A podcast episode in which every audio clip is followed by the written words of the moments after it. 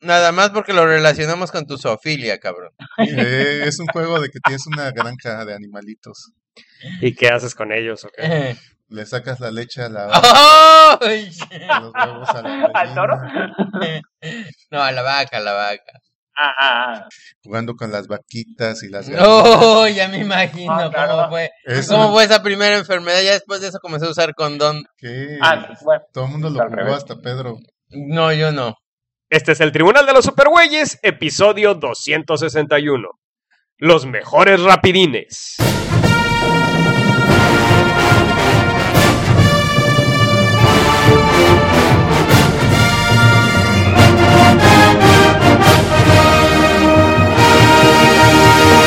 De todos los confines cósmicos del universo, se reúnen con papas y chelas las más poderosas fuerzas del bien que se hayan visto. Pedro Ajaz, Tavo Duarte, Chucho y Mario Padilla. Todos dedicados a luchar por la paz y la justicia de la humanidad y hablar un rato de cómics también.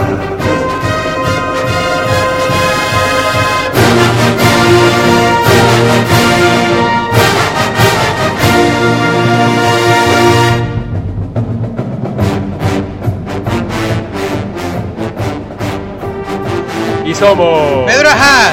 ¡Ah, Duarte! Jesús Morales.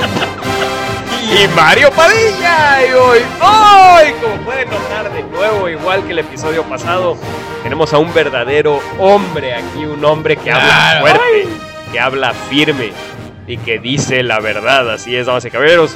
Nuestro querido Tavo Duarte, ¿cómo estás, mi querido Tavo? Pues aquí No, no, no, pero acá chingón, güey. ¡Bien! Estoy muy bien, Mario. Así, a huevo, a huevo. Muy bien, pinche Tavo. Muy bien, cabrón. Qué bueno. Bueno, pues, ¿sabes quién no está bien? Ay, no. ¿Quién? ¿Quién? ¿Quién?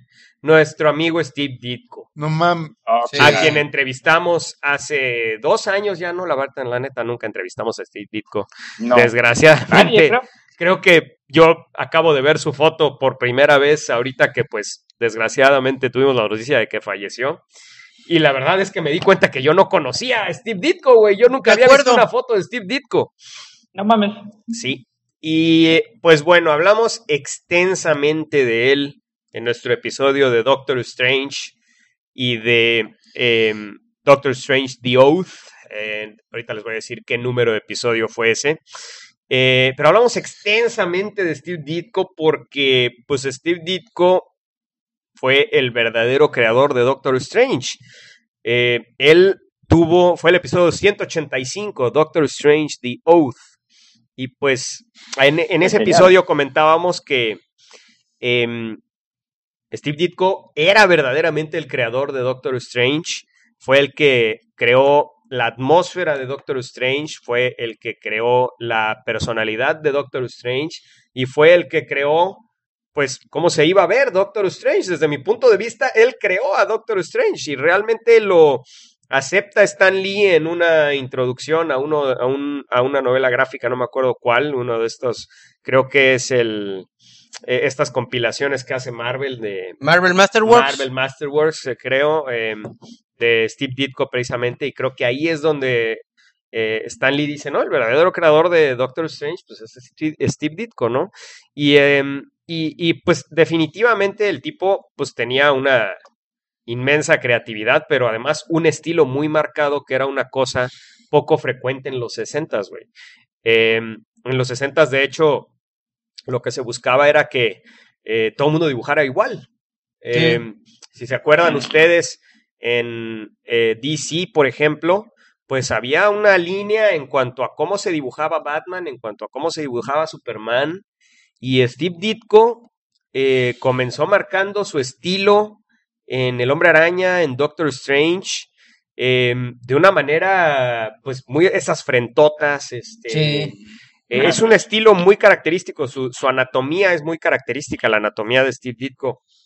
Y su dinamismo a la hora de las escenas de acción es, era perfecto para el hombre araña, güey. No, y a- además esas poses para el hombre araña está eh, me encantaba cómo me encanta cómo en esos primeros números eh, te maneja muy ambiguamente esa cuestión de que por ejemplo si tú sabes que es un adolescente sí sí parece un adolescente pero pero por la manera en que se movía el personaje, las poses que te ponía, eh, eh, te parecía también lógico que los que rodeaban al personaje pudieran pensar que era un adulto. Entonces, eso se me hizo, se me hace algo muy acertado, además de que, por ejemplo, creo que ya lo había mencionado, eh, le regalé a un sobrinito mío un muñeco del hombre araña y mi primo que no le gustan en una changada los cómics, eh, se le quedó viendo y dice, oye, no, no me había fijado, pero qué traje tan padre tiene el hombre araña, el que lo diseñó debe de haber sido un chingonazo y, y bueno, la verdad es que si lo piensas, para cómo eran los trajes de ese tiempo, cómo se diseñaban los trajes de los superhéroes,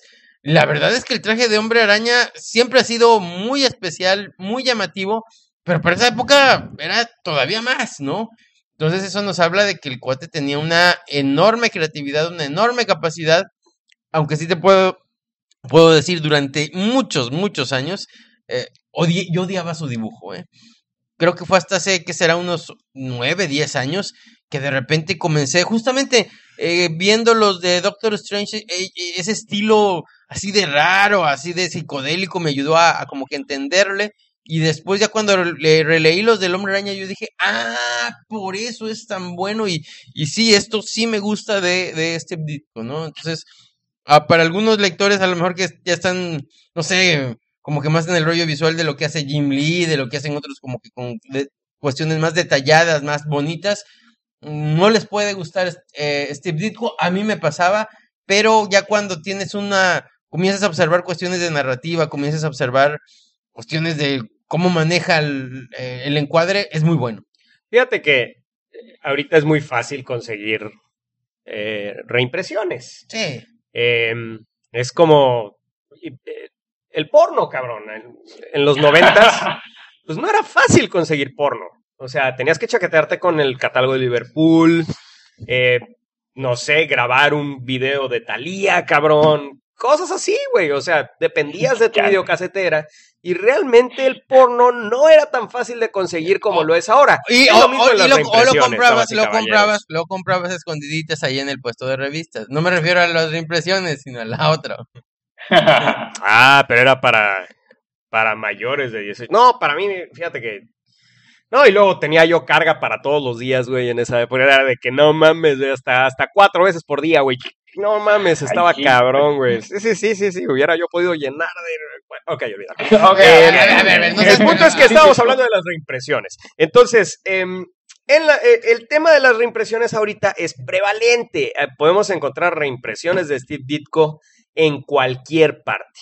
En. Sin embargo, y a nivel, eh, hablando de digital y hablando de, de físico, ¿no? Ahora, en, esta, en los noventas, pues yo no conocía realmente a Steve Ditko hasta que salió esta eh, revista de compilaciones del Hombre Araña, que era cada tres meses, que se llamaba Spider-Man Unlimited, ¿sí? Ujú. Y eh, esa revista yo la compraba todo el tiempo que salía porque me encantaba, porque eran historias autocontenidas y siempre al final estaban reimprimiendo los números de la primer corrida de eh, Stan Lee y Steve Ditko en Spider-Man. Entonces, em, pues ahí fue donde conocí a Steve Ditko. Y, Y te dijo, hola, hola muchacho. y la ¿cómo verdad estás?". yo creo que para yo a los, a los noventas, eh, que fuera la parte que más me gustaba de esa compilación de Spider-Man Unlimited, o sea, me gustaba inclusive más que la historia principal. Órale. Estaba yo, me iba yo a veces primero a leer la reimpresión de Stan Lee y Steve Ditko antes que la historia principal, que era, según esto, el atractivo. Entonces, pues eso habla muy bien de, de estas historias. Son muy buenas historias. En cada una presenta a un nuevo villano. Me acuerdo, por ejemplo, la, la segunda vez que.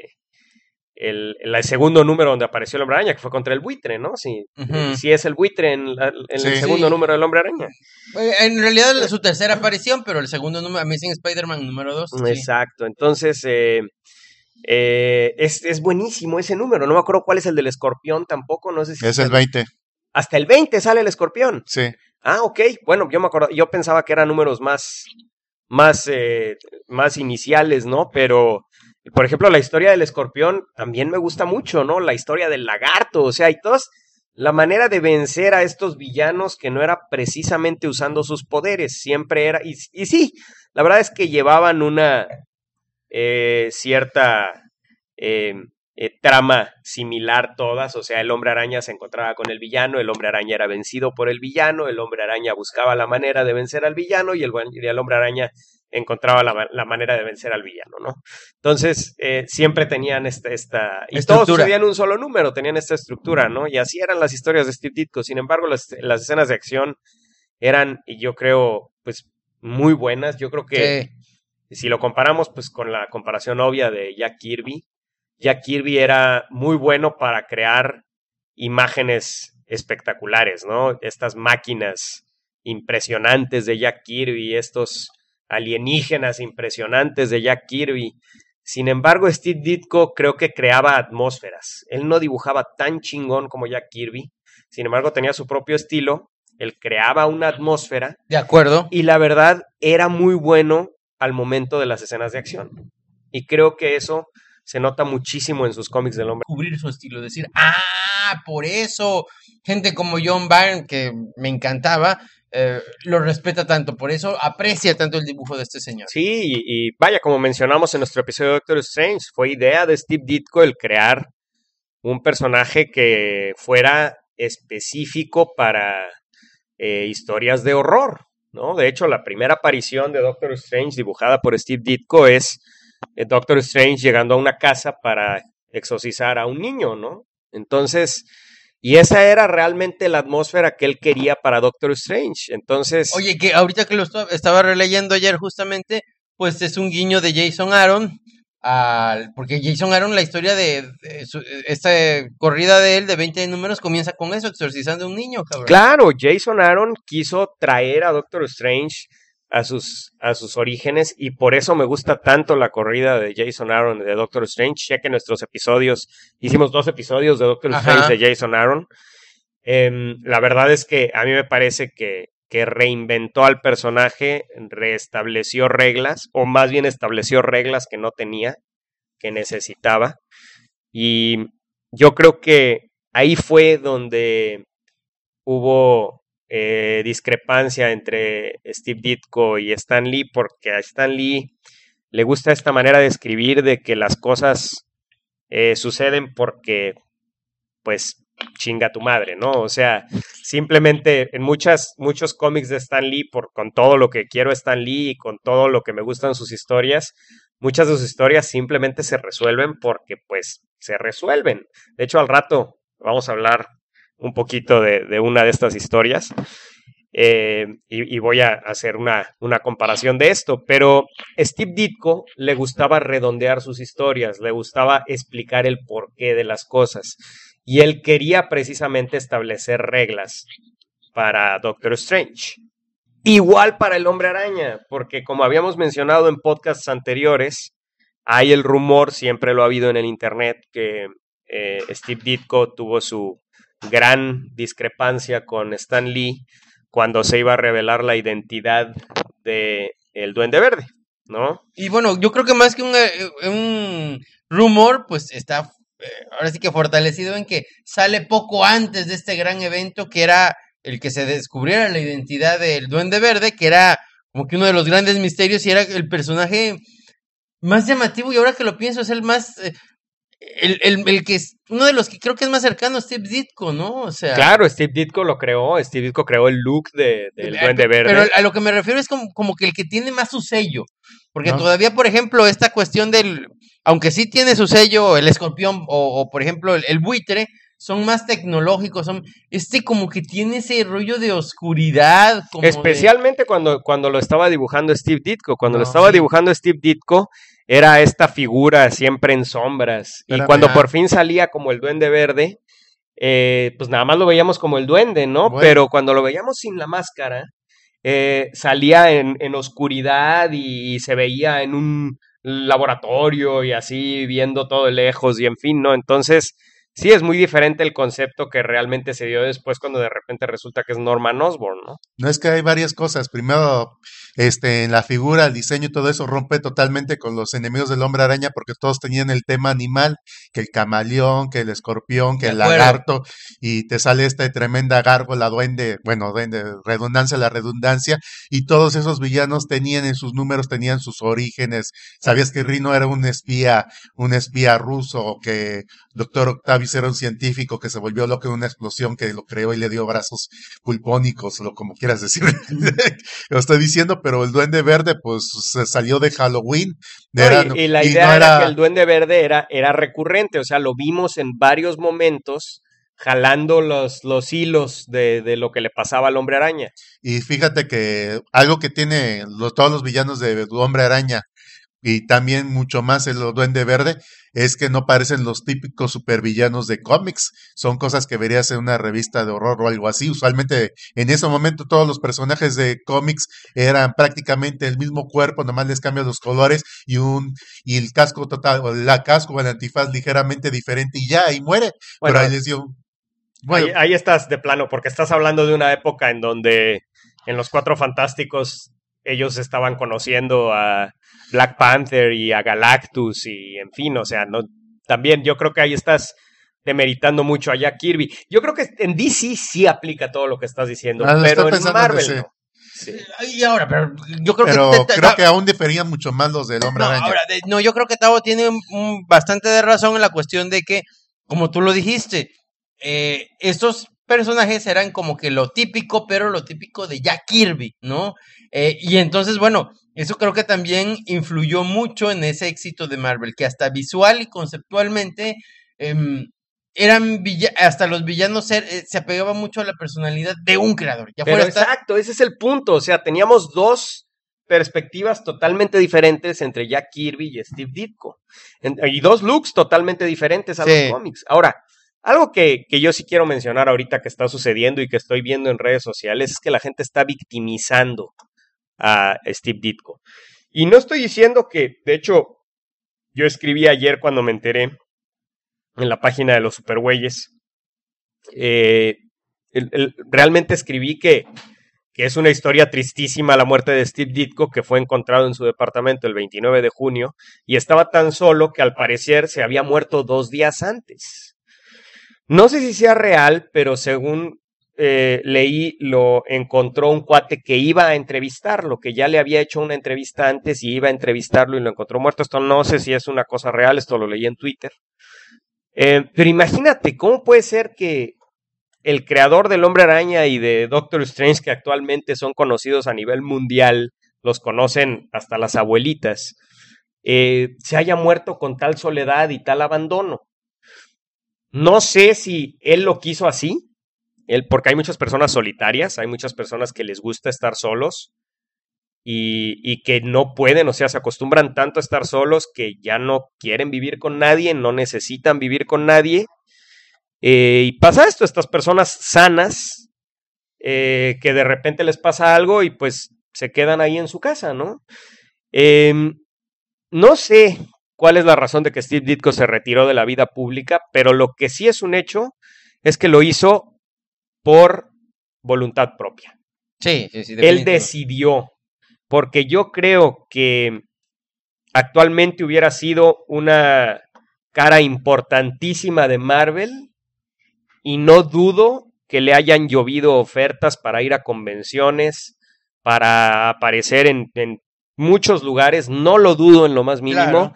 Y yo creo que si él no quiso salir a la vida pública es por, por voluntad propia, ¿no? Ahorita la gente lo está victimizando. De hecho, vi un post hace rato que la verdad me, me- molestó mucho, que dicen, Steve Ditko y Jack Kirby crearon una cosa que se llama Stan Lee. ¿Eh? La verdad está, estoy en total desacuerdo con esas cosas. Esos son, la verdad, siento decirlo, es, es una manera muy simple de ver las cosas, es una manera de una, es, es de una persona muy, muy joven que no ha, nunca ha trabajado en grupo, no sabe realmente, lo, o sea, las cosas nadie las puede hacer solo, ¿no? Entonces, sí me molestó porque, sí, definitivamente Stan Lee no es la, la única persona que actuó en la creación del universo Marvel ni de todos estos héroes.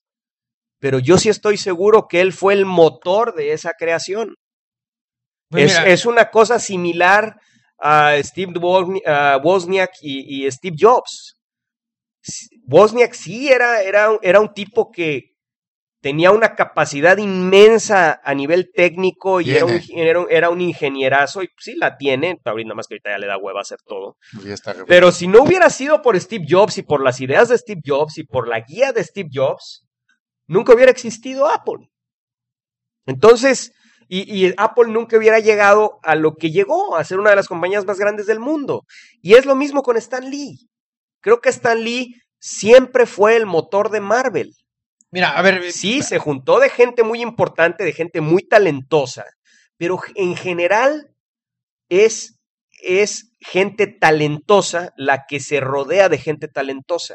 Y es donde salen las cosas más grandes. bueno, a ver, aquí hay, hay dos cosas. Pero nadie es víctima. A ver, a ver, aquí hay dos No, cosas. pues incluso, incluso Stan Lee le da el crédito a, a los dos, o sea, él reconoce cuándo este, y, y qué aportaron ellos para hacer esto. A ver, a Simplemente Stan Lee es mucho más carismático y se sabe mover entre la gente, eso es lo que lo hace notarse. Esta gente, creo- pues, este, optó, como dices, por ser ermitaños o retraerse. No, no, no, fíjate que, espérame, es espérame, no, compares a Jack Kirby con Steve Ditko, porque Steve Ditko estuvo vivo hasta ahorita. No, Jack Kirby sí es otra historia totalmente diferente. Jack Kirby no tuvo esa opción que tuvo Steve Ditko ahorita. Sí, Jack, Jack Kirby no estuvo vivo para ver realmente hasta dónde llegaron los personajes Sí, que le ayudó a de crear. acuerdo. Ah, bueno, o sea, eso sí. eh, eh, eh, eh, Jack Kirby tuvo que luchar mucho en su vida para sacar adelante a su familia y él tenía que seguir trabajando porque tenía una familia grande. Él estaba trabajando para mantener a su familia. Sí, Entonces hecho- él, él buscaba un trabajo fijo. Si, si, si DC le daba trabajo, él les decía, sí, pero empléame y dame seguro social, cabrón. O sea, él, él lo que quería era tener trabajo para mantener a su familia. La historia de Steve Ditko es muy distinta porque él estuvo vivo eh, en, vaya, imagínense ustedes lo que hubiera sido para Steve Ditko que saliera a la luz pública cuando fue la- el estreno de la primera película del Hombre Araña. Steve Ditko sería un nombre que todo el mundo conocería ahorita, Sí, de pero acuerdo. él decidió no hacerlo. No, ahora, te voy a decir Exacto. Él una no es cosa. ninguna víctima. Ahora, a ver, aquí hay, son, son varias cosas. Primero, por cómo se daban las, las cosas, ¿no? Y, y lo, eh, tanto de que hay muchos cómics de ese tiempo que están valuadísimos, porque nadie le daba la importancia a un cómic de Hombre Araña en ese tiempo, a lo mejor le gustaba mucho a alguien, pero los perdía, ¿no? Em, ahorita estuve en un curso de español y nos trajeron, nos Lo tra- necesitas, ¿eh? eh, bueno, nos trajo la, la maestra, una maestra de 60, y- no, 70 años, la que estaba dando el curso, que es súper leída, pero nos trajo frases de la familia Burrón y que decía, a mí me encantaban, no me los perdía, yo prefería ahorrar el dinero del, de lo que me iba a comer y andar con hambre y comprarme la revista eh, cada semana. Pero sin embargo nunca las tuve, nunca las guardé. Entonces, bueno, lo mismo pasa también con la información de ese tiempo. Buena parte de la información de cómo se dio, de a quién se le ocurrió, de que si esto o aquello, pues fue parte de la cuestión diaria. Hay un montón de versiones por lo mismo que si, no sé, dice Alan Moore, ay, es que a mí me tocó ver lo que escribía de mano este eh, eh, Jack Kirby en, la- en los cómics y eran casi los mismos diálogos de Stan. Coño, no sabemos si es que ya habían platicado hasta esos diálogos, porque ni siquiera hay escritos de lo que hacía Stan Lee. Todo era platicado porque además había que hacerlo en chinguísima, ¿no? Como los supergüeyes. Exactamente. Algo así. Algo así, pero no, creo que bueno. Entonces, eh, yo creo que ese crédito se pierde en el tiempo. Pero algo que me gusta, que sí, te doy toda la razón, Mario, es que se nota cuando comienza a meterse un poquito más Stan Lee, eh, aunque de repente él resuelve algunas cosas de chinga tu madre, sí le interesa mucho ese drama humano, sí Claro. le interesa mucho esos, a- ahí está el elemento que tú dices, cuando se nota la mano de Stan Lee, cuando le pone el- la, la cuestión de que él es el hechicero supremo, pero en un- algún momento pecó de soberbia y tuvo que empezar desde cero. Entonces, ahí está ese elemento que tiene Stan Lee. Y además, muchos dicen, ay, es que es el que estaba bien con los jefes y pariente del dueño. Pues sí, Sí. pero entonces él es el que le dio la... to- Vamos a suponer que haya sido así y que sí haya sido nada más porque estaba bien conectado, pero él les dio la total libertad de esos cabrones en todo caso. El güey que dijo, sí, dale importancia a estos, ¿no? Eh, entonces, sí, sí tiene su crédito. Ahora, algo que yo ha- hablaba antes del podcast con Mario, yo creo que hay gente que también ataca a Stan Lee porque eh, estamos leyendo personajes de superhéroes, los vemos y, y, pensamos que alguien que escribe superhéroe debe de ser tan bueno como el Capitán América, tan bueno como... Pues, digo, Stanley, no, no, no puedo decir que sea un ojete, que no, es chido con la flota, pero pues a lo mejor no fue lo suficientemente desinteresado para decir, ay, la familia de Jack, me preocupo. No, no era tampoco el Capitán América, o sea, simple y sencillamente él... Evidentemente se pelearon. Y, Evidentemente Stan Lee y Jack Kirby se pelearon al grado de que Jack Kirby pues se fue y, y pues él era empleado de Marvel en esa época y pues se fue y pues así era antes, güey, o sea... y, y, regreso a lo mismo, lo que tú dices, bueno, a lo mejor por una cuestión moral tengo el remordimiento de que hay la, familia grande de Kirby. No, hasta le valió madre. Y estaba en todo su derecho, cabrón, él de preocuparse solo por su familia, adelante. Pero regresó a lo mismo, estamos hablando de un cabrón que ha escrito Capitán América, que hace y, y, queremos que el que escribe sea igual que sus personajes. no, no, podemos, no podemos equiparar la historia de Steve Ditko con la historia, por ejemplo, de Bill Finger, el co-creador de Batman que es el co-creador de Batman y de, de, hecho, desde mi punto de vista, eh, un 70% creador de Batman, Bill Finger, em, Jack Kirby, son totalmente diferentes a Steve Ditko, que ha visto, que tuvo, que tuvo la oportunidad de ver hasta dónde llegaron sus personajes y él decidió no salir a la luz pública. Para bien o para mal. Pues, entonces, vaya. Es su pedo. Eh, ah, yo creo que es muy diferente y, me parece muy mal que lo victimicen. Fue su decisión. Ahora, y no, no y, no dejamos de reconocer el inmenso talento que tenía. No, y no dejamos, no dejamos de sentir tristeza por él, claro que es triste. Pero bueno. qué, chido hubiera sido ver a Steve Ditko en convenciones, conocerlo en persona. Créeme que yo hubiera mandado a la chingada al loco Frank por ir a conocer a Steve Ditko, güey. No, claro. Por tener un cómic firmado por Steve Ditko. Ahora, también por ahí está la otra cuestión que estoy en, en desacuerdo. Decir, ay, es que fue ojete con los fans. A ver, simplemente era un señor que mm, era antisocial, que, que, él aceptaba que lo era, que así no contestaba y decía, mira, a mí no me importa, no quiero, me da flojera contestar. Estaba en su derecho también. Claro. Pero ahora, un poquito por eso, pues por desgracia, eh, pagó el precio, ¿no? Entonces, a mí no, me... y él, y él eh, era, era muy, era de ideas muy específicas, ideas en cuanto a la política y a la sociedad muy específicas. Y cuando él dejó Marvel y empezó a trabajar en otros cómics, pues realmente sus cómics daban mucha cátedra, güey. O sea, él tenía muchas ideas que él quería que aparecieran en los cómics y yo estoy seguro que Stanley le dijo, güey, bájale esa madre, cabrón. Y él quería que eso saliera en los cómics, ¿no? Y este, y pues la prueba está ahí, que los cómics de Steve Ditko solo no pegaron.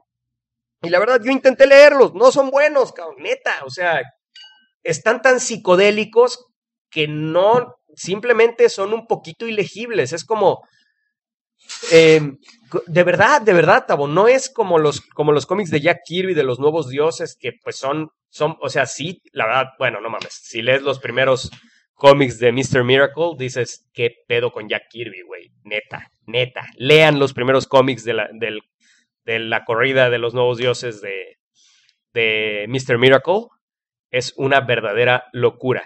Sin embargo, era una locura cósmica, ciencia ficción, chido, en fin, ¿no? Pero pues no deja de ser una locura. Sin embargo, Steve Ditko sí era tan psicodélico, tan, eh, no sé, era, era, eh, sí necesitaba la guía, necesitaba la guía de, de alguien divertido, porque Steve Ditko desgraciadamente lo voy a decir así, a lo mejor voy a sonar muy mal, no era una persona divertida, por eso era tan, tan, compatible con Stan Lee, que es una persona muy divertida. Entonces ahí hacían realmente esa mancuerna tan chingona, ¿no? Entonces, eh, si Steve Ditko no era una persona divertida, no hacía historias eh, tan divertidas, entonces pues bueno, ahí está el, punto. Em, ese es lo que, lo que quería yo decir de Steve Ditko. No lo victimicen. No está al nivel, no, digo, no está en la misma situación que, que estuvieron Bill Finger y Jack Kirby, para nada. Este, no hay que victimizarlo, pero pues sí, un gran talento y, qué triste que nunca lo conocimos. Y haciendo, pues, separaciones y dejando estableciendo cosas. Eh, yo creo que sí, hay un nivel de lo que es Steve Ditko a Jack Kirby, que Jack Kirby pues no tanto como, no, no le tocó vivir para recibir tanto como merecía, pero no le fue tan mal como a Bill Finger, cabrón. No, Y, no. y si hablamos también de que hay quien dice, ay, que Stan Lee, ojete, yo no creo que sea ojete, yo creo que simplemente no era perfecto, porque ah, tampoco tiene la obligación de ser perfecto, coño. Pero el que sí era ojete era Bob Kane. Ese sí. Ese, e- ese sí es. Fíjate, de verdad, es que comparar a Steve Ditko con Bill Finger es comparar a Bob Kane con Stan Lee. O sea, Sí, no, Bob para- Kane es una, era una mierda de persona. Verdaderamente era una mierda de persona. O sea, han surgido tantas cosas tan gachas de, de Bob Kane, de cómo, o sea, personas que dicen, yo dibujaba, yo fui Ghost, go- ¿cómo le dicen? Este, Ghost dibujante Writer. fantasma. Escritor. Dibuja- escritor no, fantasma. dibujante fantasma. Dibujante. Este, dibujante anónimo. Y, y eran, y eran personas que hacían a veces la historia completa y no tenían crédito alguno. O sea, era Batman por Bob Kane. Y. mm, Pero bueno, ¿qué podemos decir? Actualmente los japoneses siguen haciendo esa práctica en los mangas japoneses. Siguen teniendo gente trabajando para ellos y ellos ponen su nombre. Entonces, pues vaya, si eso está sucediendo actualmente, ima- imagínense en la época, en la época de, de Bob Kane, ¿no? Entonces, pues bueno, en fin, yo creo que... Un tema complicado eso de los Sí, y además- y más que, Es nada tema por lo, para otro podcast. más que nada por lo que dice Pedro, no podemos saber realmente qué pasó. Sí. O sea, solo sabemos de oídas qué pasó, ¿no? Exacto. Entonces, em, pues así está el tema, damas y caballeros.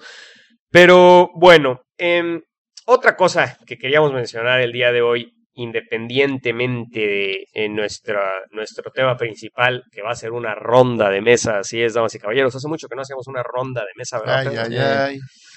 Em, no, independientemente de eso, yo quería comentar que dos cómics, dos, esta semana pasada, llegaron a su número 50. Dos cómics muy importantes. Eh, uno, la verdad es una renumeración. La neta es que el cómic de Batman tiene mucho más que 50 cómics. Pero el cómic de Star Wars de Marvel realmente es una serie nueva que realmente empezó hace 50 números y que también llegó a su número 50. Prácticamente en la misma semana, ponle una semana más, una semana menos de diferencia. En los dos pasaron cosas importantes, los dos son cómics muy buenos. Entonces, Pedro, Batman 50, cambio de eh, estatus marital. A ver, a ver, a ver, va- vamos a empezar. Eh, Tú no has leído ese- esa historieta, No. ese cómic. Entonces, bueno, primero, a ver, primero te voy a decir una cosa. Eh, Se me hace un buen cómic, un, no muy buen cómic, un buen cómic. Le he leído unos mejores a, a Tom King. Está bien dibujado, eso sí. Pero se me hace un buen cómic que te, te convence, te agrada, te lleva, eso sí, nunca pierdes el interés. Nunca termin, dejas de querer darle la vuelta a la página. Pero. O sea, no es la boda de Superman. Porque mira que la boda de Superman Ah, no. lo pedí no, con no. anticipación en la tienda de cómics y me acuerdo que no acabé de leerlo. No, y no, hasta la fecha no. no. he acabado de leer el No, cómic está, está, ese blanco de la está- boda de está- está Superman. muy lejos de eso, está muy lejos de eso. Y Sí. dicen que la, la serie de televisión estuvo un peor el capítulo. Ah, yo lo vi. Bueno, pero bueno, la cuestión está que eh, sí, sin embargo, te deja, pues, ah, te deja como que con la situación de decir, esto pudo haber estado mejor. Em, de hecho, Sí. los dos números anteriores, yo no soy fan. pues, o me, me pasa con Tom King un poco como con Jeff Loeb. O me encanta lo que hace o lo detesto. Y el 48 y 49 son de esos números que ya venía una buena cantidad de números que me encantaban.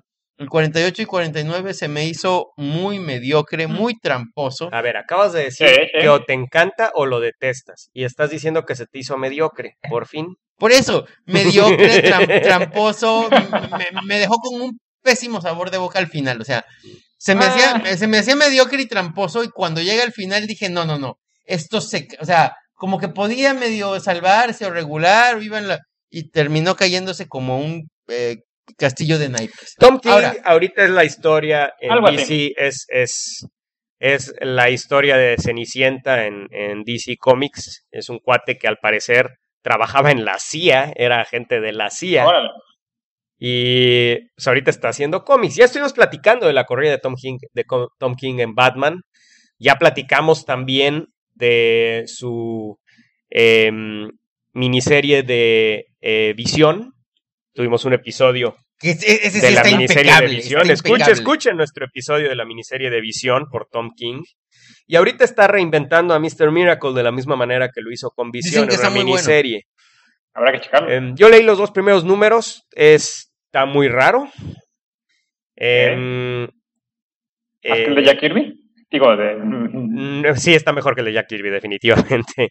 Este, pero bueno, el, el punto es que Tom King tiene muy buenas ideas, pero desde mi punto de vista desarrolla las historias un poco lento. Mira, Aunque aquí- me ha gustado mucho lo que ha hecho en Batman. Ahora, eh, mira, aquí vamos a llegar. Ahorita. si hay alguien que quiere, no ha leído este número y quiere leerlo y quiere, ya vamos a llegar a, a nivel de spoilers. De hecho, es más, eh, el que quiera comprar también en esta misma semana salió Catwoman número uno y está la pinche advertencia en la portada. Si no has leído Batman 50, váyase a chingar a su madre. Vaya a leer Batman 50. Así. Entonces, si hay alguien que no ha leído Batman 50 y quiere enterarse y todo, bueno, pues póngale pausa, vaya a leerlo o adelántele unos dos, tres minutitos. Porque la verdad, el final me dejó con la sensación de tanto pedo para cagar aguado. Exactamente. O sea, Cantinfleaste cabrón, güey. no, güey. No, eh, La verdad es que, cabrón, Batman y, y Gatúbela y se ponen de acuerdo. Y a la mera hora de la Gatúbela, ay, no, es que si se pone feliz este hombre, ya no va a ser feliz. Y ya mejor no me caso con él. Voy a hacer un sacrificio por él. Y ahí acaba el pinche número. Está bien que pero es tiene. la novia fugitiva. Sí, sí, sí, exactamente. Entonces, bueno, así como que. Yo creo que tiene, a ver, creo que tiene que ver un poco con los dos anteriores números que decías, que es cuando tiene un diálogo así muy introspectivo con el guasón, esta gatúbela, y prácticamente le dice, no te cases con él porque es, yo lo amo más y si no, no va a hacer este, lo mismo conmigo, y ay, algo así le dice, pero a lo largo de todo el número prácticamente. de los dos números. Bueno, sí, de, De los todo el dos número. de- de números. to- del segundo Sí, número. que- sí. Ajá, pero sí, como dices, se me hace un poco tramposo todo eso. Y este final también, o sea, mete mucho relleno y sí tiene mucho contenido emotivo, más que nada con Alfred, es como lo vi yo. Pero este, eh, sí, eso de que al final, ah, pues si no, no va a ser el mismo Batman que va a salvar a la ciudad, entonces pues yo me sacrifico, pues eso es como que, ah, esto está muy, es como para regresar al mismo status quo y, y dejarlo en nada. Bueno, Dicen que todavía puede seguir Ahora- ahora yo les voy a decir mi opinión y por qué dejé de leer el Batman de Tom King. El último número que leí de Batman de Tom King fue un número que de hecho es un rapidín, como los que vamos a hablar ahorita. Rapidín, damas y caballeros, O rapidín. one shot. Eh, son los one shots, es- le decimos a los one shots, son números que son parte de una serie, pero una serie mensual, pero que tiene una historia autocontenida en un solo número. Antes, realmente esa era la definición de todos los cómics. Lo raro era que un cómic terminara y se quedara a medias. A- a ver, uno, uno de los autores que comenzaron a cambiar estos fueron los tramposos de Stan Lee y, y Jack Kirby, que después de cierto tiempo en Cuatro Fantásticos siempre te dejaban a media la historia, siempre Bueno. había... pues ahí lo Ay, tienen. no. Entonces, eh, la- el Hola. tema es que...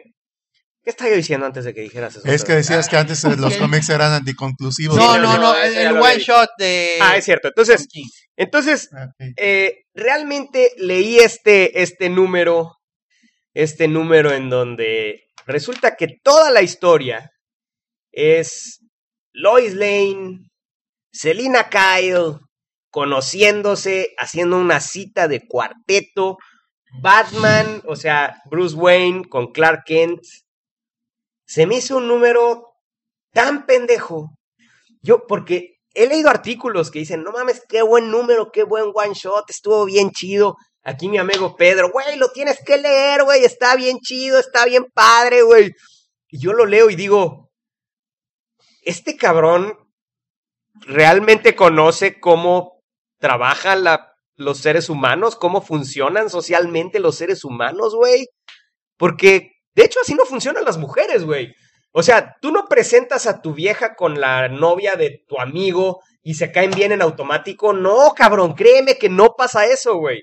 De hecho, lo más común es que las dos se vean de arriba abajo y digan, esta pinche vieja es una naca y la otra diga, esta es una pinche estirada, güey. Y se manden a la chingada mutuamente. En muchos de los casos así sucede. Ah, eh, entonces, eh, el tema es que no sucede como sucedió en ese número, todos felices, puta maya, somos mejores amigas, como nuestros novios, ¡ah! Y además, a ver, ¿en qué momento Superman y Batman ya son tan cuates como para salir así que a la feria y la chingada, güey? Se me hizo tan mam además a la feria, güey. O sea, no mames, cabrón. Neta. O sea, a la feria fueron, güey. Se me hizo tan mamón y tan. tan. Pedro dice tramposo. Increíble. Ajá. Pedro dice tramposo. Yo no le digo tramposo. Yo le digo. em, está buscando eh, a los chavos jóvenes que pues realmente no saben qué pedo con la vida, cabrón. No saben qué, cómo funciona el, el- el estar con una mujer o, o en fin, o sea, y es notorio, güey. Notorio Claro. Simplemente eh, eh, eh, son personajes acartonados, güey. Son personajes que resulten que, que, pues de la nada se caen bien, güey. Además haciendo pendejadas, cabrón, porque es la neta, o sea, digo, no sé ustedes, pero pues yo ya no voy a la feria a aventar pelotitas a los patos, güey, y le gano un muñeco de peluche a mi vieja. La neta, no, cabrón, ya no hago esa madre, güey. Y mucho menos Batman haciendo esa madre, cabrón. O sea, mira, por más que Superman le hubiera dicho, güey, cabrón, no mames, hay una feria bien perrona en Metrópolis, güey. Vamos, cabrón. Imagínate a Batman que le diga eso Superman a Batman, güey. Y Batman, soy Batman, cabrón. No mames. No, es neta, cabrón. Neta, güey. O sea, Batman en la feria. No mames, güey. No, o sea, es, es estúpido, cabrón. Y luego, Gatúbela, güey. Que es, o sea, Selina Kyle es una vieja bien cabrona, güey. Es una vieja que toda la vida se ha valido por sí sola. Es una mujer eh, que, que, vaya, no necesita de nadie. Y si quiere a Bruce Wayne es casi en contra de su propia voluntad, porque puta madre ya no necesita de nadie, güey. Y por eso precisamente es que es como que, pues, idónea para Batman, porque pues es una mujer totalmente independiente, además es, tiene un pasado criminal que no podemos dejar de mencionar, güey. Y resulta que se conoce con Lois Lane y puta se caen re bien porque tienen un chingo de cosas en común. No mames, güey. ¿Qué tienen en común esas Es- dos, cabrón? Para hacerse bien amiguis, güey. Que son mujeres. este, Exactamente. Ahí le pegó, ahí le pegó al gran octavo. Para Tom King, como las dos son mujeres, Ya. pues las dos se van a llevar bien, cabrón. A las dos les gusta Beyoncé. Las dos, pues, tienen menstruación cada mes, cabrón. Tienen Ya. chingo de cosas en común, güey. A huevo, güey. Entonces, a partir de ese número yo dejé de leer a Tom King. A ver, te, te voy a decir algo, dos cosas que me llaman la Ah, atención. Primero, Entonces, espérame. Entonces, por lo que me estás platicando, por lo que me estás platicando, o sea, cualquier mujer normal llega el pinche Joker y le dice, ¿sabes qué? No, no te cases con él porque, este, puta madre, yo lo quiero más y la chingada. La vieja le va, le va a decir, me- imagínatela así, co- bueno, mi vieja hace, un, hace una cosa así con, con el que hace un chasquido de dedos y le hace, a ver, cabrona. Entonces, exactamente, a ver, cabrón, te y más gatúbela, güey. Sí. A ver, cabrón, tú no vas a ver. Este es, este es, este cabrón está conmigo y tú te vas a la chingada, güey. Y si ¿no? alguien lo conoce, soy yo, pendejo. Exactamente. Si alguien lo conoce, soy yo, güey. O sea, no van a venir a convencerla de que no mames, güey. Le vas a quitar al mundo a Batman. No mames, cabrón. O sea, es una decisión Exacto. estúpida. O sea, es poner a los personajes en una situación en donde vas a necesitar soluciones estúpidas para sacarlos de esa situación. Entonces, ¿para qué los pones en esa situación desde un principio? ¿No? Sí. ¿Para qué? Porque le dijeron a Tom King, estoy seguro, güey, vamos a hacer Sí. como que se casan y luego que no se casan, cabrón. No, no, no, pero además a mí lo que me encabronó Entonces también- Tom King tuvo que buscar, puta madre, cómo los pongo en esta situación, o a lo mejor fue idea de Tom King, quién quita, güey.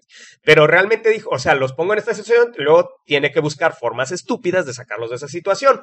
O si no, güey, pues ya Puede ser, quédate puede con esa situación, se va a casar Batman, bueno, se casa Batman, cabrón. Ya aceptamos que tiene un hijo. ¿Por Pues qué no que cambie el status quo de Batman y ahora tiene esposa, güey? Y resulta que es Superman. Gatúbela, güey. ¿Por qué no? ¿Por qué no podemos aceptar ese pedo, güey? Entonces, Son tantas cosas que están mal, cabrón.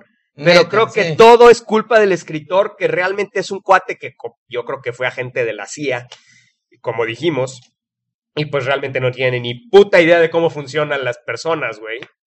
Entonces, por eso sus, sus personajes se sienten tan irreales, güey. Ahora, te voy a decir un- dos detalles. A mí, además, a nivel editorial, también lo que me molestó, cabrón, fue que hicieron cinco números especiales de antes de la boda. O sea, ¿qué pedo? Ah, sí. Si, Ay, si qué no los vas a casar, ¿para qué publicas cinco números relacionados? No se casaron. No, no se Pues, casaron. ¿Para qué publicas dinero. cinco números antes de la pinche boda Ahora. relacionados de, espérame, de cómo reaccionan los personajes, cabrón? Que, que, por cierto, dos de ellos estuvieron bien escritos. Uno me dio hueva, ya no leí los dos demás porque no tuve tiempo, porque ay, ay, ay. Pero los dos primeros están decentemente escritos, cabrón. Ahora, ahí, te va algo. O sea, algo que yo, que yo creo que no entendieron desde la boda de Superman. Porque yo creo que estos güeyes que escriben estos cómics. O sea, yo creo que estamos de acuerdo que el público meta de este tipo de cómics, en su mayoría, ya sea son güeyes de 13 a 18 años y en muchas ocasiones de 30 a 40 años. ¿Estás de acuerdo? Sí. Bueno, principalmente de 13 a 18 años, ¿no? Porque generalmente cuando la gente entra a la universidad, hasta nosotros nos pasó, nos alejamos de los cómics por completo. Bueno, al menos yo en la universidad, en toda esa etapa, yo me alejé de los cómics por completo, regresé a los cómics cuando, pues ya a los, a los 23, 24 y, a ver qué ha pasado y la chingada, ¿no? Después del internet, sí. Entonces, este, eh, eh, está este, este tema de que, y, y principalmente Batman, pues que yo sepa o que yo crea, no está dirigido a un público femenino. O sea, puede haber mujeres que les gusta Batman, definitivamente, que son súper fan de Batman y leen todos los cómics de Batman, pero pues no es el público meta, güey. Ahora, ¿a ti te gustan las bodas, mi querido Pedro? ¿Te emocionan las bodas, mi querido Pedro? ¿Te Mm, quieres, tienes, quieres, sueñas con tener la boda de tus sueños, mi querido Pedro? Eso sí. ¿Sueñas con tener la boda de tus sueños? Sí. Qué Es- pinche puto. Entonces, no Es que neta, güey, o sea, el- estamos de acuerdo que el matrimonio es totalmente diferente a la boda. O sea, yo estoy hablando de la boda, la pinche fiesta esa de mierda, güey, en donde te gastas un pinche dineral en darle de comer y beber a una bola de gorrones. ¿Va? Estamos hablando de eso, no del matrimonio, no de la institución del matrimonio. No de la institución del matrimonio.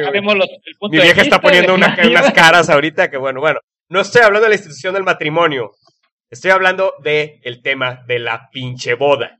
Entonces, en general, a todos los hombres normales que no son Pedro, les es. cagan las bodas, güey. A mí me cagan las Oye. bodas. Es más, que me digan, nos invitaron a una boda, es lo mismo. Puta Oh. madre, prefiero abrirme de patas y decir, dame tres patadas en los huevos. Y no vamos a la boda, Ouch. por favor. No manches. Neta, güey. Eso explicaría, por, Cagan las bodas. eso explicaría por qué el 90% de los mangas que que dice vamos a casarnos dice sí, un panel de la boda y a la burger la siguiente aventura. Es que, sí, claro, porque como siempre los mangas son más inteligentes y los japoneses No, son pero muy inteligentes. ¿Sabes, diciendo. sabes la nueva inversión? Digo, paréntesis, güey. Estaba viendo un video de YouTube de, la, de, la, de las nuevas invenciones que hay en Japón, güey. Que realmente, la verdad, pues son muy novedosas, güey. Cosas muy... Que yo dije, ¿qué pedo con los pinches japoneses, cabrón? Fíjate Siempre. que el paraguas dron. Porque pues sí, este pedo de tener que sostener el paraguas, esta moda de que hay que agarrar cosas, pues está de la chingada, ¿no? Entonces, pues mejor un paraguas que pues sea un dron y no lo tienes que agarrar, cabrón. Ah, qué Va soli- chingón. solito encima de ti, güey. Además tiene algunos defectos al parecer, güey. El pinche paraguas hace tanto ruido que pues ni siquiera puedes hablar cuando estás abajo de él, güey. Entonces digo, yo hubiera sido a lo mejor mejor poner el, el motor del paraguas arriba del paraguas, ¿no? Pero no, lo pusieron abajo. Ah, porque se Chinga tu madre, ¿por qué? Otra cosa, Para que no se moje. Exactamente. Luego, la, la batería nomás le dura 20 minutos. Entonces, se le acaba la batería, puta madre, corre, güey. Porque te va a caer esa madre encima, o no sé, o te vas a empapar, cabrón.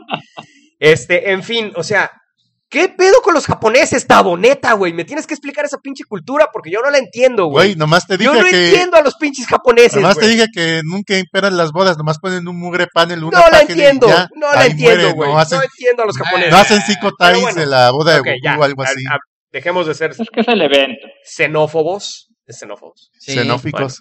Eh, No, no, Xenóficos, como dice Tavo. Me gusta más xenófico. Voy, voy a dejar de ser xenófico. Y eh, voy a hablar de las bodas, que eso, que eso también es, es una. Entonces, puta madre. Güey, o sea, me ca- o sea, yo no sabía por qué, pero me cagó el pinche cómic de la boda de Superman. No lo acabé de leer, güey. Me cagó. Me cagó esa madre, güey. No lo acabé. de. Eres pésimo, güey. Sí, pésimo, está mal- pésimo, güey. Está mal hecho. Entonces, realmente yo no quería leer el cómic de la boda de Batman, güey. No me interesa ver la boda de Batman, cabrón. No me interesa saber a quién invitó, cabrón.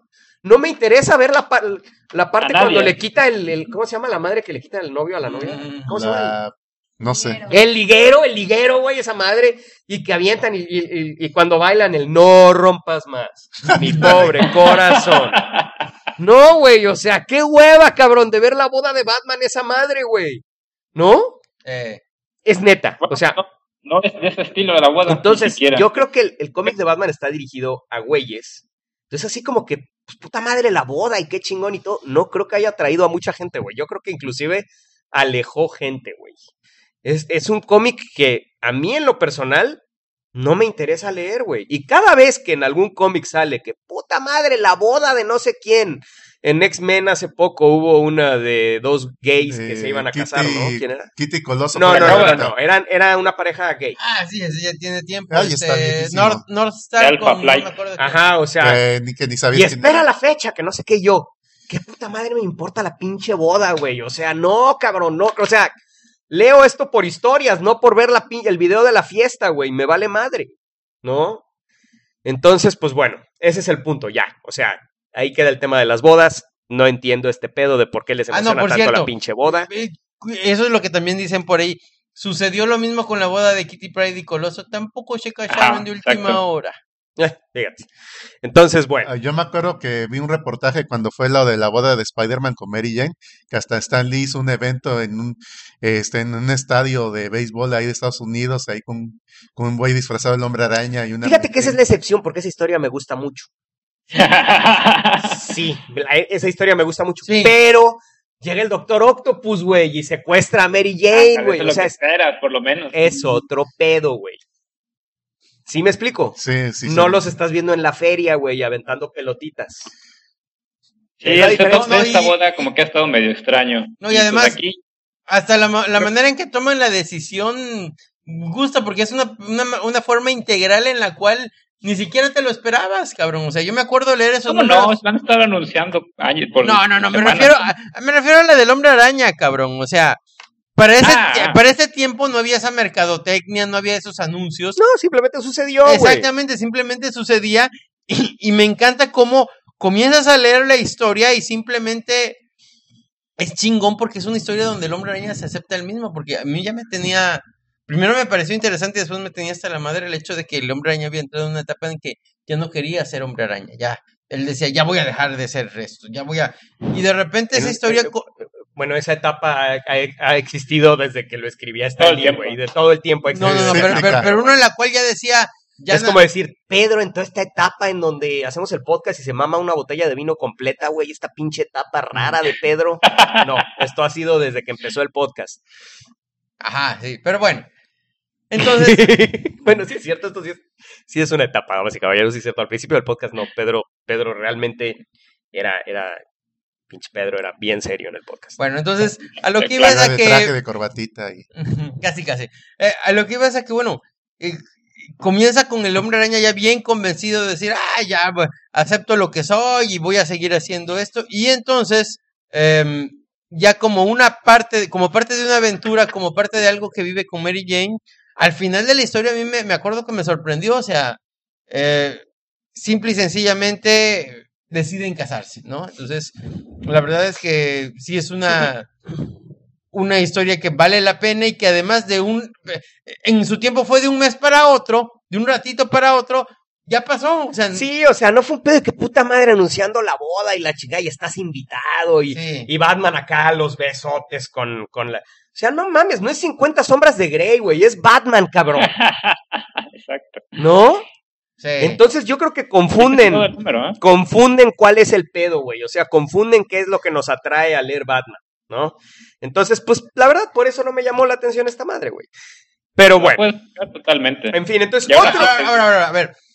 Mm, Ya como detalle, algo que sí me gustó del número Es fue. el culo de Gatúbela, tienes toda la razón. Ah. Qué buen culo le dibujan a Gatúbela. No, Hay unos pin-ups que dices, uff, Exacto, no, es que haz de cuenta que están contando la historia, está bien escrita, pero en medio ponen un montón de imágenes de una sola página.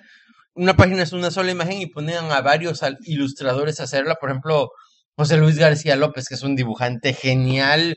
Ahí Pero tienes a- que decirlo como los gringos, güey. José Luis García López. Bueno, este Greg Capullo, ahí lo digo como mexicano y me vale verga. Y un montón de dibujantes que la verdad, que hay Bueno. una, una serie de ilustraciones que, aunque, si ya se los spoileamos, si ya como el amargado de Mario no quieren leer el número, vale madre, ojéenlo, chequen esos pin-ups, chequen esas, esas imágenes porque vale la pena verlas, están muy bien hechitas. Muy bien, muy bien. Ta, ta, ta, ta. Hay uno muy bueno en donde está Batman con los brazos arriba y Gatúbela le está levantando la camisa a Batman. No, eh, eh, Ah, no, esa es la portada de esa fue 50 Batichica. No, esa, esa es la portada de 50 sombras de Grey. No, no, no, a ver, eh, eh, eso, Ah. eh, no, eh, ahí te estás acordando de Catwoman 1 y 2, el, este, de los nuevos 52, que ahí es la única vez donde sí se ve como Batman y Gatúbela cogen. Así, literal. Fíjate. Oye, qué, qué, qué duro, qué grave, Ay, güey. sí. Ay, Me acuerdo, me acuerdo de esos días cuando decían, no, Conan, la espada salvaje de Conan el Bárbaro es para mayores de 18 años, niño, vete para allá. No puedes comprar esto. ¿no? Eh, Y eh, ahora acá el, niño, toma, mijo, Batman. Mamá, mira, está cogiendo. Bueno, otro, otra serie que llegó a su número 50 y que comenzó con uno de mis escritores favoritos actualmente, que es Jason Aaron, eh, eh, es, es Star Wars. Y yo la verdad dejé de leer la serie de Star Wars en cuanto la dejó Jason Aaron. Porque pues la Ujú. verdad la dejó de una manera muy redonda, dejó ya una historia completa. Y dije, pues este es el momento de bajarnos del tren todos, ¿no? no, y- además, el escritor era Kieron Dwyer, que era el que estaba coordinado con Jason Aaron haciendo eh, Darth Vader, lo hacían a la vez, pero siempre se notaba como Darth Vader estaba decente, pero no tan bueno como lo que hacía No, Jason Darth Aaron. Vader, yo no pude seguir leyendo esa madre, la verdad es que no me gustó nada. Y la serie de Star Wars ¿Cuál de no dejó de ser buena constantemente. ¿Cuál las de dos de Vader? Que hay dos series. No La sé, primera, cabrón, la no sé, primera, la primera serie de Darth Vader, la primerita. Ah, yo me acuerdo que te platicaba ese y me dijiste, esto lo leí en este libro. Ah, pues salió esta historia. No, esto también lo leí en el otro libro, así que casi, casi calcado. Está Bueno. chistosísimo. Entonces, eh, para empezar, hay que hacer notar la portada de Star Wars 50. Qué bruto, qué portadón se aventaron. De verdad, es de las mejores portadas que he visto y es- me encantaría tenerlo como póster, como una impresión de alta resolución. Sería un cuadro chingón de Star Wars. Es Leia con una capa larga y se ve como negativo, todo en fondo azul. Este, naves y TIE Fighters y la flota de la rebelión. Y bueno, la, la historia de Star Wars 50 es básicamente que la rebelión está en su punto más fuerte, pero hay que tomar en cuenta que esto es post A New Hope, pre Empire Strikes Back. Entonces, cuando supongo que al, al comenzar este número, pues yo decía, no, pues esto tiene que valer madre a como de lugar, porque pues, si ustedes se acuerdan, al empezar el, el Imperio contraataca, pues la rebelión está en uno de sus momentos más difíciles, ocultándose en, en un planeta de hielo que se llama Hoth, y pues les cae el imperio y pues todo vale madre y se tiene, tienen que salirse de ella como de lugar, ¿no? Entonces, eh, eh, en este momento, en Star Wars 50, la rebelión está poderosísima, tiene una flota prácticamente del tamaño del imperio, del imperio con cruceros eh, eh, calamari inmensos, eh, con cada crucero con su flotilla de, de, de casas, de, de naves caza, eh, o sea, una, una flotilla bien cabrona. Y pues, ¿qué les puedo decir, güey? It's a trap. Entonces, pues básicamente esa es la, la idea de la historia, pero yo creo que lo que realmente brilla en Star Wars 50 es el arte, o sea, el, el dibujo vale la pena el, el- el nada más ojear el cómic. Y además se siente Star Wars, los que es que eso rara vez en cómics de Star Wars se siente, se sienten los personajes que Bien. son los personajes que conocemos de Star Wars. Luke se siente como Luke, Han se siente como Han, Leia se siente como Leia, y pues Chewie hace entonces pues Chewie no necesita mucho para que Claro. sea Chewie, pero de ahí, de verdad, o sea, y se siente como un cómic de Star Wars, se siente como una historia de Star Wars. Eh, hay un momento en el que Pregunta. sale- Dí- dígame usted. Eh, ¿La historia empieza aquí, o sea, en este número? No, no, no. No, yo- nomás lo leí? Yo nomás lo leí, pero pues como siempre te ponen el previo, entonces le entiendes perfectamente, o sea, sabes cómo Ah, está el perfecto. De hecho, pues es como. Puede, podría ser tranquilamente el principio de una nueva película de Star Wars. Lees el previo en el, en, en Ah. la- en el crawl y de ahí pues ya entras a la historia perfectamente sin pedos. Entonces, Chido. pues yo al menos quiero ver qué pasa después de Star Wars 50, ¿no? Porque además me encantó el dibujo, me encantó, la, la historia está muy bien escrita, me gustó muchísimo. Entonces, sí, sor- sí te sorprende, la verdad, sí está, está, está muy bien hecho, está chingón. A lo mejor ya se los spoileé, pero pues me vale madre. Entonces, eh, Como siempre, pinche ojete. así es. Entonces, pues bueno, eso es Star Wars 50, Batman 50. Eh, vale la pena leerlo, por lo visto, los dos. Entonces, eh, pues bueno, dos series importantes que llegaron a su número 50 este mes. Ahora, ¿vale la pena leer Batman 50 si ya sabes que no te va a dejar tan buen sabor de boca? Si ya dices, bueno, sobre todo por lo que les digo, esas imágenes. Bueno, y al menos platícame, Pedro, ¿estuvo bonita la boda? ¿Estuvo divertida? Te digo que ¿Tocaron no hubo boda. se fue a la chingada Fue todo. Se fue a la chingada todo, no hubo boda. Oye, y los invitados, esto ¿qué sí. pedo, güey? No, pues, hasta eso te No, lo, pues, te lo justifican en última hora de, ay, sí, sí, ya vamos a casarnos, ya, ya, la calentura nos gana, pero esta lo piensa de Haz de cuenta que fueron a Las Vegas y los casó, y los iba a casar Elvis y la novia salió corriendo. Ah, Así. Ay, cabrón, pues qué aguados, la neta, güey. Güey, Qué- con el Tan que bonito tiene. que es hacer fiesta, güey. Tan bonito que es. Tan bonito que es bailar el No rompas más mi pobre corazón, güey. Y el liguero. Y le, tan bonito que es. Yo estoy esperando que se case Pedro para aventarlo para el, al techo. Entonces, eh, sí, damas y caballeros. Ya mandaron a Mario a chingar a su padre. Chiflada la loma. Ya, ya, este. Haremos un episodio aquí. La boda, que la chingada, ¿no? Va a haber una boda importante en los supergüeyes, güey. Con Tai. Cabo, ¿no? Eso sí va a ser importante. Eso sí está cabrón, ¿no? No mames, la pagamos nosotros. No, neta, neta. O sea, ahí sí yo pago mi cubierto por ir. Me vale más de que voy, voy. Y me paro a bailar el no rompas más mi pobre corazón. Chingue su madre. Mata una vaca. El día que, que Tavo se case. Pues bueno, así vamos a entrar en materia. Apenas ahorita estamos. en- Es que, ¿por qué hablas tanto pendejadas, Ya cabrón? ves. Llevamos una hora grabando y no has entrado al tema principal, Pedro. Ya ves, así somos. No, estás Pues, cabrón, güey. Estás cabrón. Em, vamos a entrar de lleno a nuestro tema principal, que son los rapidines.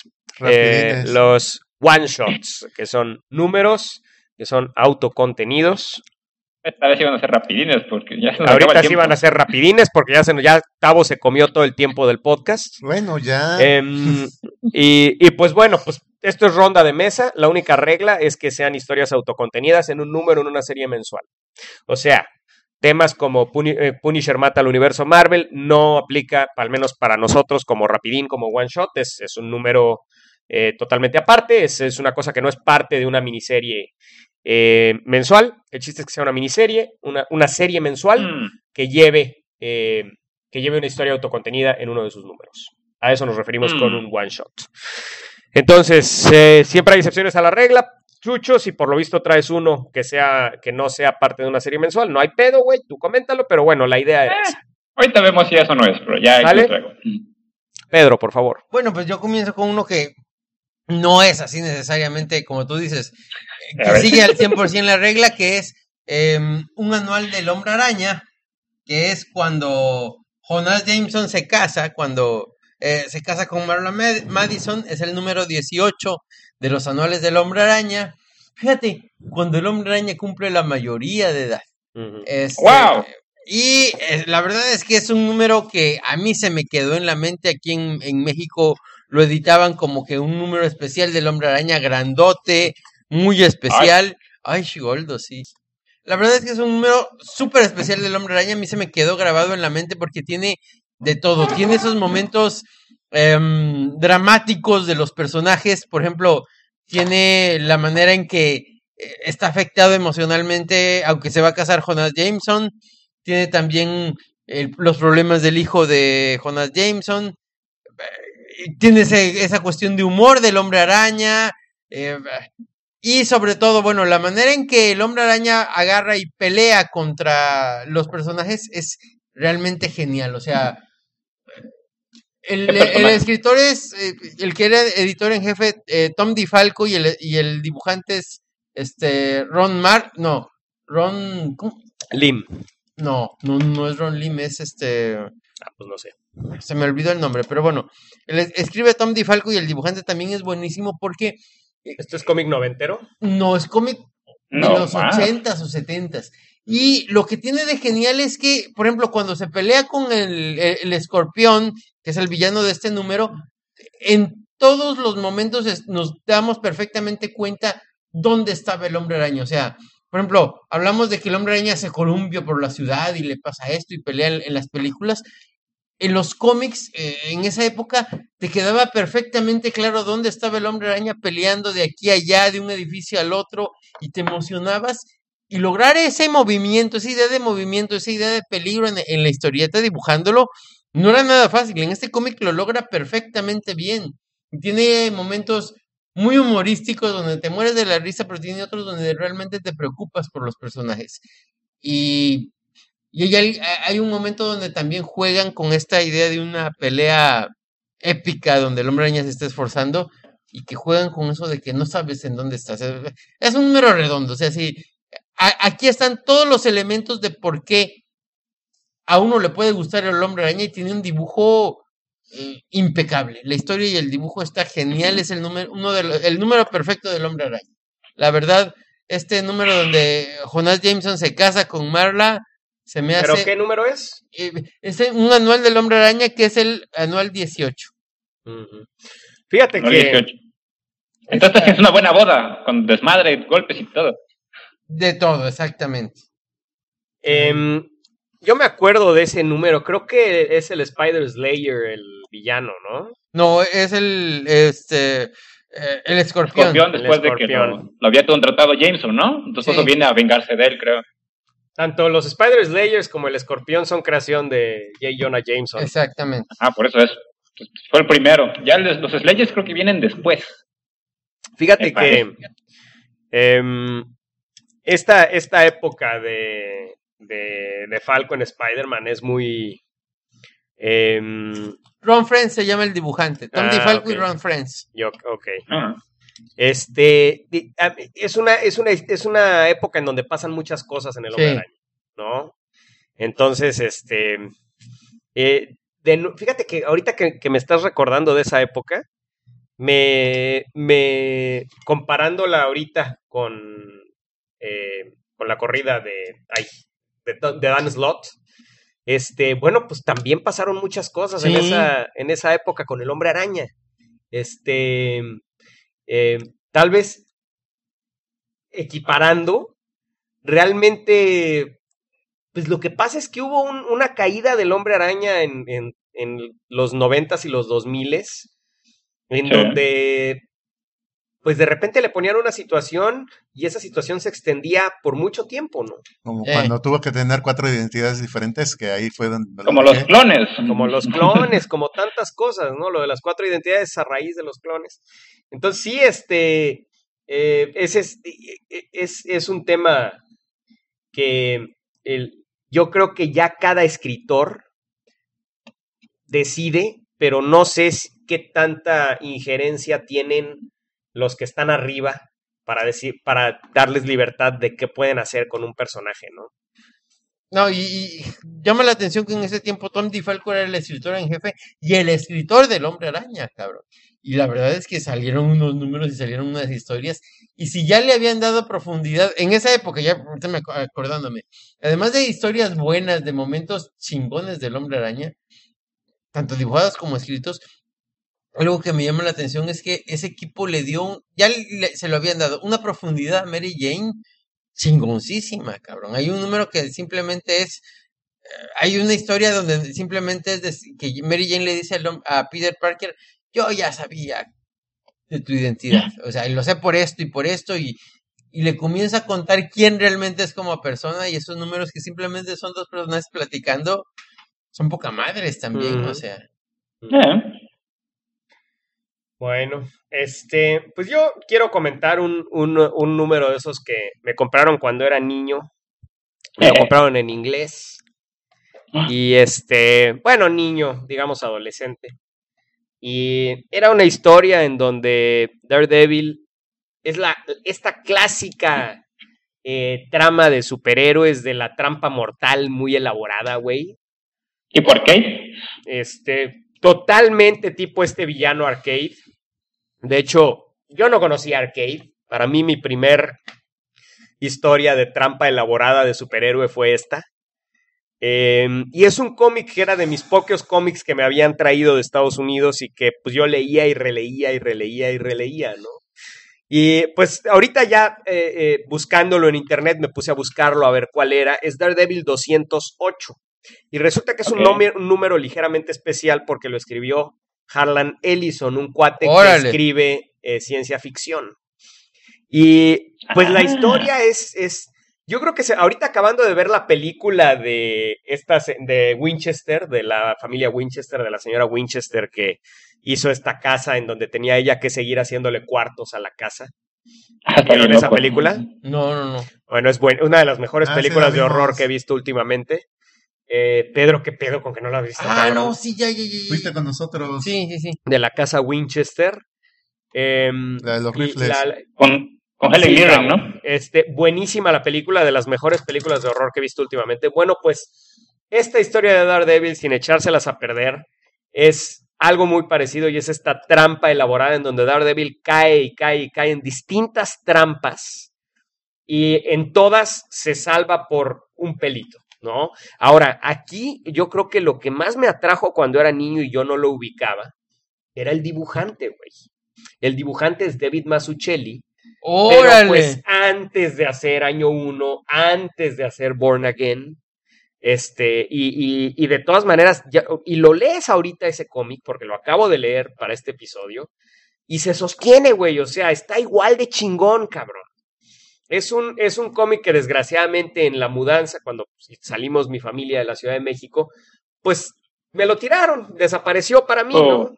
Uh, Pero de, de cuando, est- cuando estaba yo en, en- Pues antes de llegar acá a Veracruz, pues lo leí muchas veces, ¿no? Y este. Y pues me gustaba mucho. Me gustaba mucho por este. eh, Me parecía muy imaginativo este pedo de cómo se salvaba de cada cosa, ¿no? Entonces, y el, y el dibujo es brutal, ¿no? Y siempre me gustó estos, estos cómics del- de la trampa elaborada, güey. Por ejemplo, cuando el hombre araña con el capitán Bretaña están atrapados en una máquina gigante de pinball porque de que creó, que creó Arcade. También me- es- ese también lo leí mil veces, ¿no? Entonces, este- he, he llegado a la conclusión de que esta, esta trama, que es muy repetida en cómics de la trampa mortal elaborada, me gusta mucho, güey. Me gusta mucho siempre y cuando esté bien hecha. Y lo que sí les digo es que este cómic tiene una página al final con mucho texto, que es un personaje básicamente explicando qué pedo. Eso sí no es arcade, eso sí les tengo que decir. Un personaje explicando qué pedo. Y realmente está muy bien escrito. Se sostiene ahorita totalmente. Y, y me gusta mucho. O sea, eh, sí, pues, la parte del tiburón, no mames, güey, y cosas así, pero, pero la verdad es que, vaya, el, el dibujo es, es increíble, ¿no? Y es clásico superhéroes y clásico Daredevil, o sea, al otro día tiene que ir al, a resolver un juicio, güey, a terminar un juicio que tenía pendiente, güey.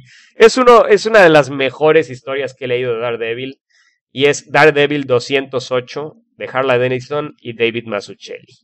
Buenísimo, lo tienen que leer definitivamente. Este. ¿quién tiene otro? bueno, yo, no Pues sé. a ver, Ah, Chucho. ya, sí, porque tú hablaste demasiado, Tavo. Bueno, ya no vuelvo a hablar en el Ya, podcast. Sí, No, no, al sí habla, sí ahorita habla. después que diga yo el mío. Este, comentando, como dices, de, de cómics de la infancia de hace tiempo, uno que me acuerdo yo bastante, que leí mucho, prácticamente porque o sea, los pocos que tenía en ese entonces, también, es un número, eh, ahorita ya viéndolo, es un, este, es un Marvel Team Up, pero en ese entonces pues simplemente apareció en las páginas del Hombre Araña como una, historia más. Eh, es el Marvel Team Up número 110, con este con el hombre de hierro, en ese entonces súper desconocido, para la mayoría, incluso para mí, no sabía, creo que fue la primera vez que vi realmente una historia del hombre de hierro, de, de, este, de Iron Man. ¿No veías las caricaturas, güey? Sí, sí, pero pues esos, eh, en ese entonces pues, no me llaman tanto la atención, pero ya en un cómic, o sea, ya ves a, ahí creo que entendí bien quién era Tony Stark y cómo tenía su, su maletín con su, con su, este, con su traje ahí. Es Que una extrañamente, historia- que extrañamente era de tela y se, se, se solidificaba, ¿no? algo así, ya lo tenía guardado ahí en un maletín, simplemente se lo, lo sacó corriendo y se cambió porque en ese, se coincidieron en un evento que estaba el hombre araña y Tony Stark hablando sobre temblores que habían estado sucediendo, porque en este número el villano es un villano así súper de, cliché casi casi de, en ese entonces, es Magma, es un tipo que era geólogo o algo así, tenía una empresa y luego se tronó todo y perdió a la esposa y un desmadre así, entonces decidió vengarse de todos siendo villano y, y utilizando su, su conocimiento sobre geología y, y haciendo explotar volcanes y cosas así. Entonces esa es su amenaza, eso era su, su, su plan maestro villanesco, el este pues se las va a explotar en un volcán ahí cerca de Nueva York. Qué original, Entonces- cabrón. Qué, qué Exacto. plan tan original, güey. Qué bárbaro. Sí, no manches. Te digo, es- Especialmente un volcán me cerca de Nueva. York, que hay varios, güey. Ay, ay, ay. Exacto. Este es súper eh, pues súper cliché, como se puede decir. O sea, van los dos superhéroes, es un team up.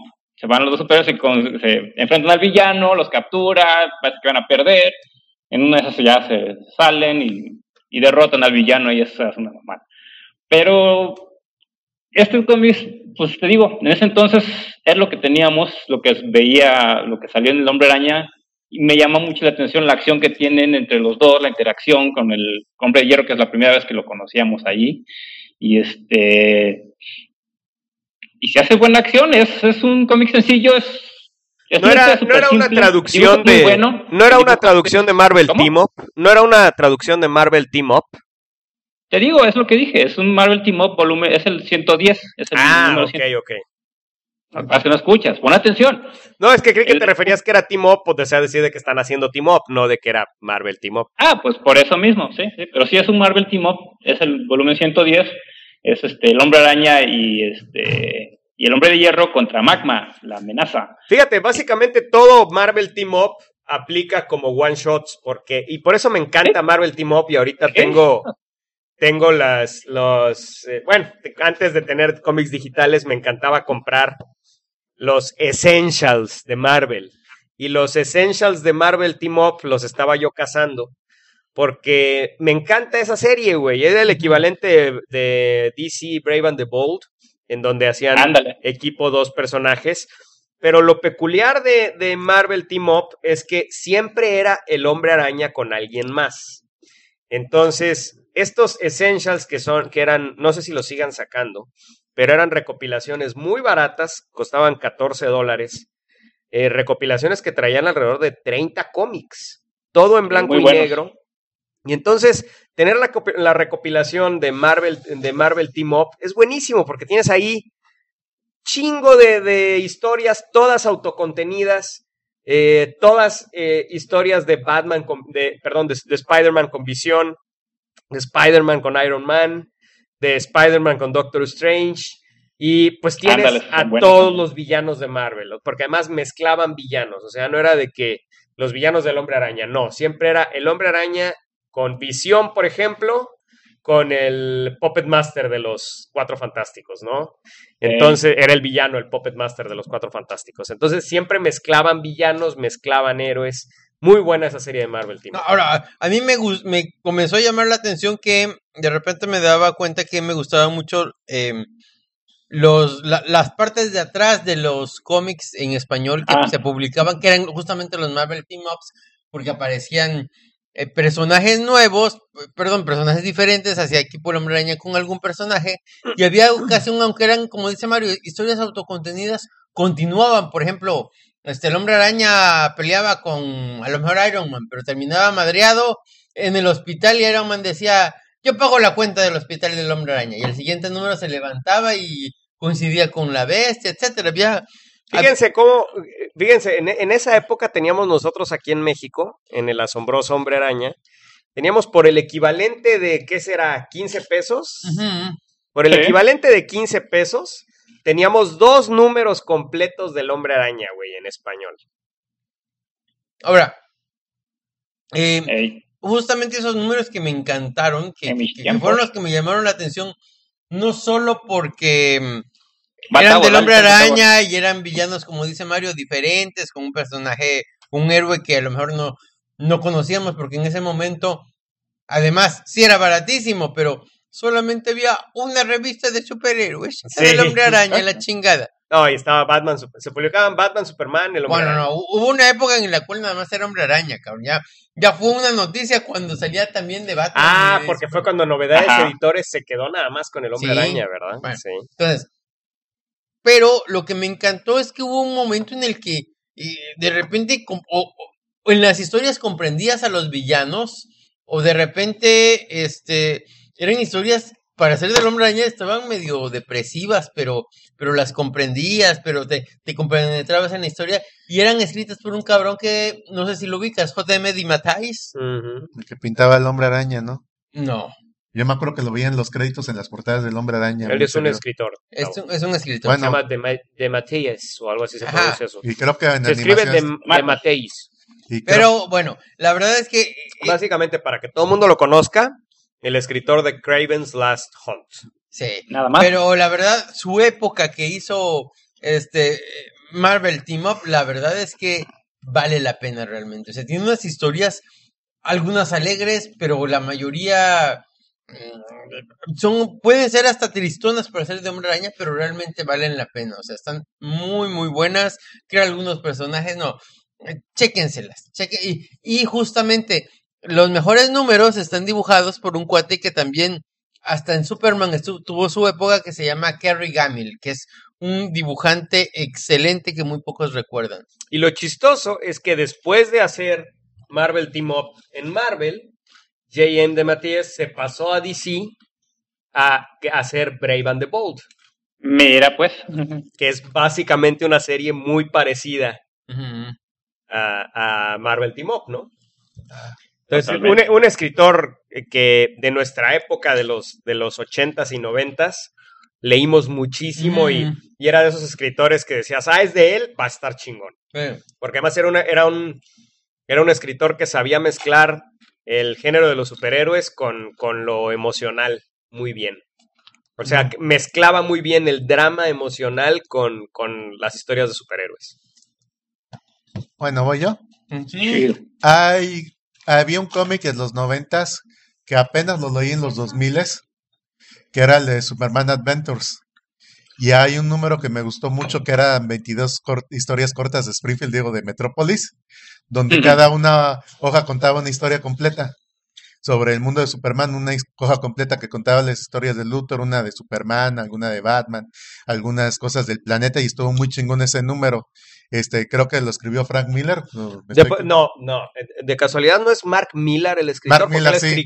Yo tengo una recopilación precisamente de, de aventuras de Superman que tuvo una corrida pequeña, Mark Millar, en aventuras de Superman y casi nadie lo sabe, güey. No, pues está muy Y chido. son esos números. aventuritas muy divertidas, güey. Sí, de un bueno. solo número.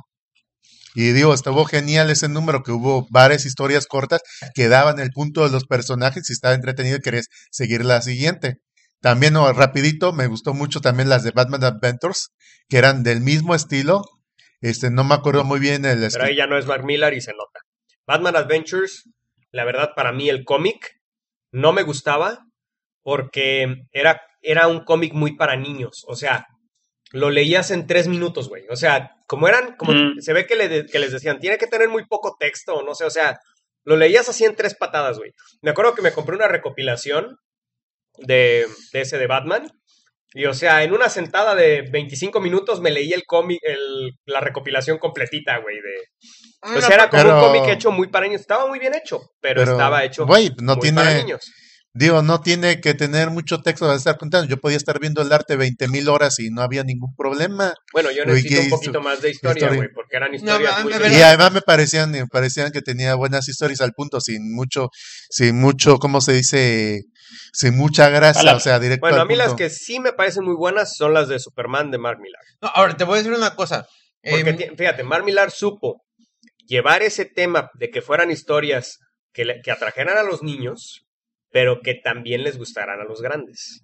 Claro. Eso fue muy importante. Pero sí, o sea, la- las de Batman están chidas, nada más ese pedo de que pues son historias sencillitas. No, pero te voy a decir una cosa.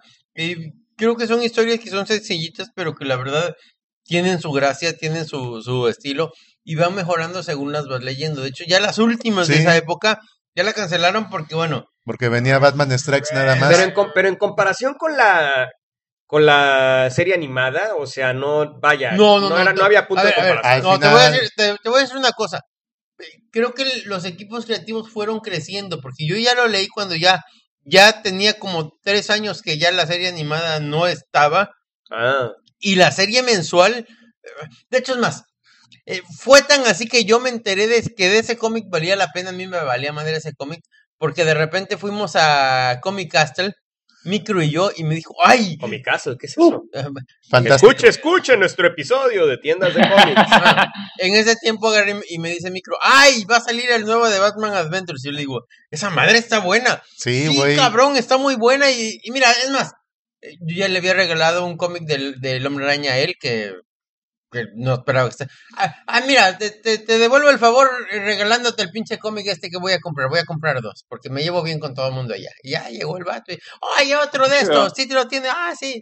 Y, y la verdad, sí estaba chingón ese, ese, ese pinche cómic. O sea, la verdad Ahora. valía la pena. Sí. Y efectivamente, un poquito de tristeza, como dice Tavo.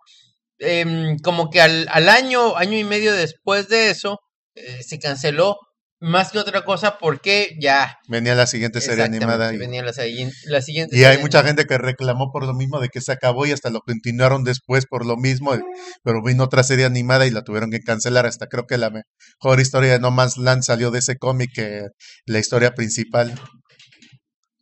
Muy bien. Órale. Bueno, pues em, en vista de que nadie dice nada, este, Pues, Pues va yo- a ronda yo- de mesa. ¿Quién sigue? pues creo que yo, bueno, seguía Pedro, pero se fue. No, Este, seguías ah. tú, que fue. Pues bueno, yo, yo voy a mencionar otro de Daredevil, que es el último número de Frank Miller en Daredevil.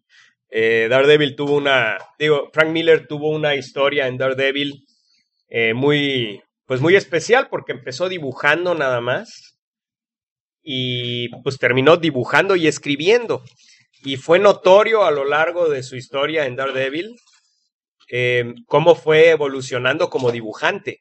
De hecho, es, es totalmente irreconocible el Frank Miller de Daredevil, que dibujaba Daredevil, a el Frank Miller que vemos actualmente, o inclusive no actualmente, en, en 300 o en Sin City, es prácticamente otro dibujante.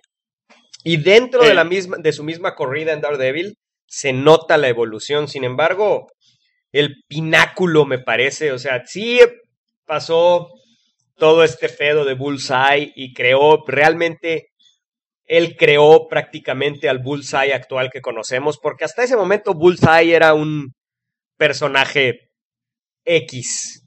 Simplemente eh, Frank Miller lo convirtió verdaderamente en el terrible mercenario y verdaderamente un, un eh, adversario digno de Daredevil, ¿no? Un tipo que es verdaderamente mortal, o sea, el güey es despiadado, ¿no? Em, pues esta no es, es una historia de Bullseye y Daredevil, pero no es la historia que ustedes piensan, porque aquí ya Bullseye ya asesinó a Electra y está en el hospital. Y pues ya hemos visto, si ustedes recuerdan, ya hemos visto a Daredevil jugar con una pistola. Em, lo vimos en la, en la corrida de Kevin Smith. en la de Guardian Ajá. Devil, que tenemos nuestro escuche, escuche nuestro episodio de El Diablo Guardián, Guardian Devil, de, de, Muy bueno eso.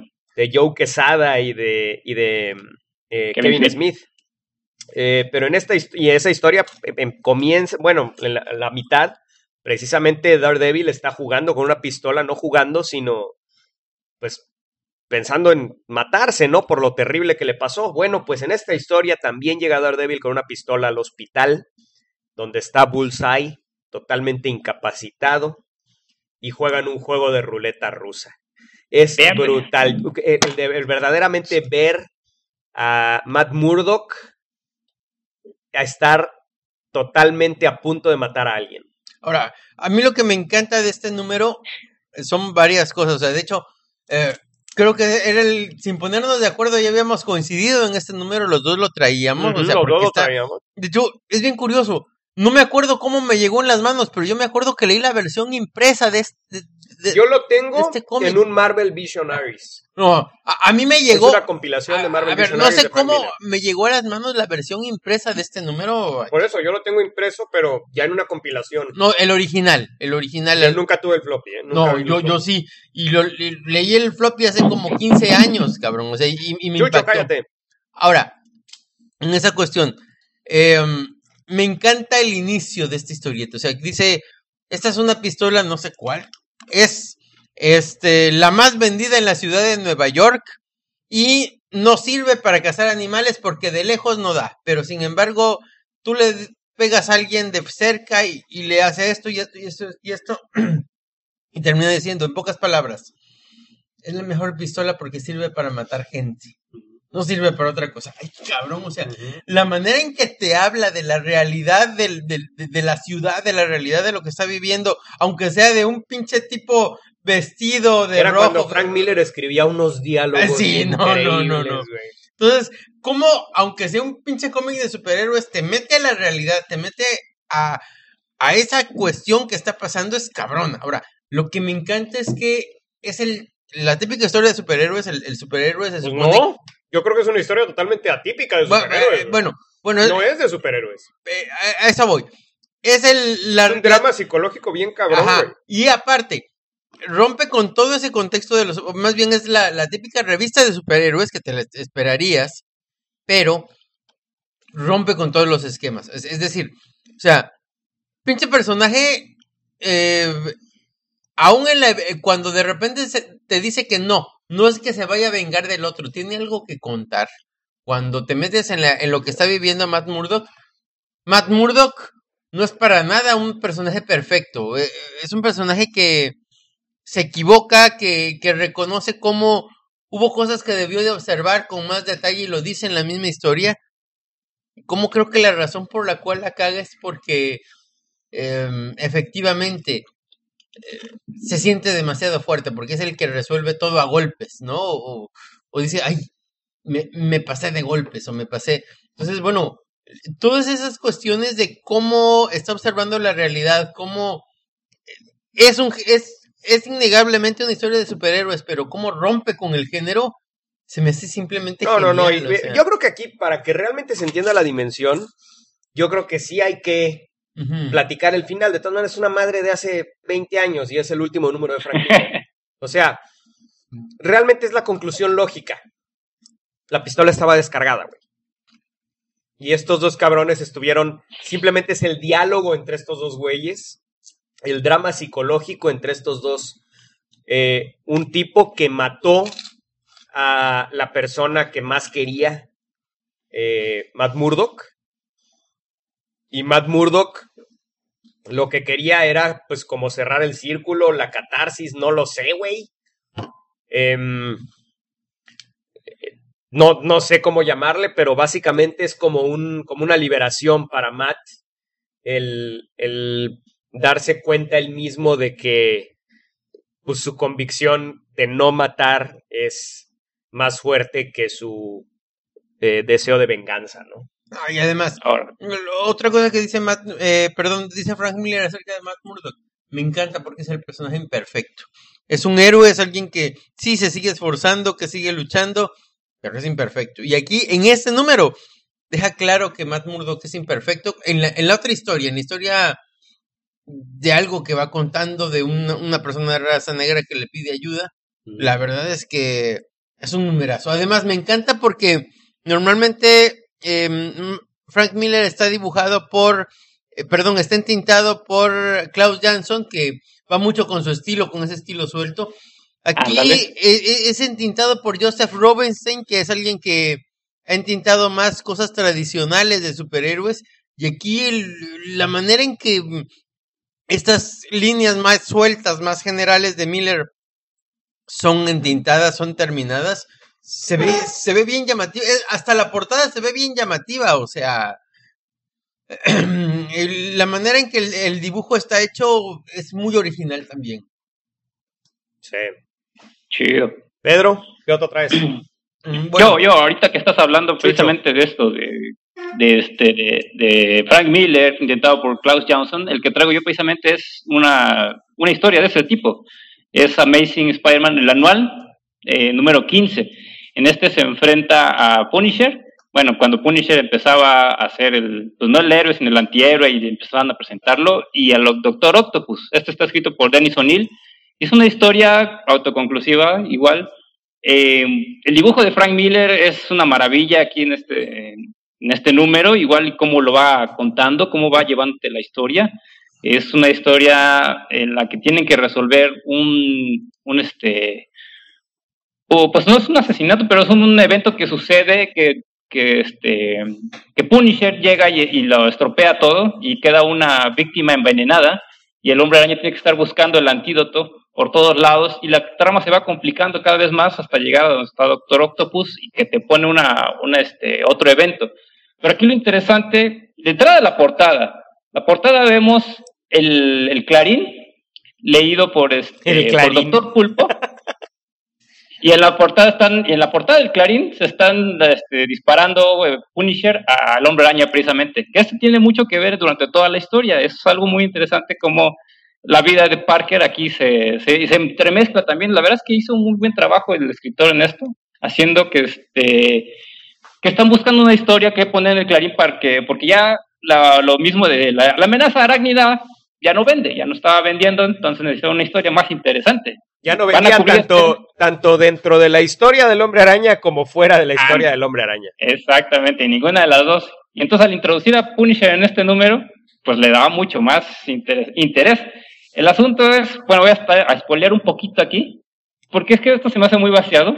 El, el hecho de que está, durante todo el, el número están regresando al Clarín por, para presentar esta historia y a ver qué vamos a poner ahora en lugar de Ah, esto. Entonces sal- sale el, el rollo de este de Punisher, ah, esto podemos poner, pero hay que seguir eh, investigando la historia. Y ahí anda Parker matándose aquí, brincando y buscando este. ¿Qué, número de Spider-Man ¿Eh? es? ¿Qué número de Spider-Man es? El anual 15. Es un anual, es el anual 15. Mm.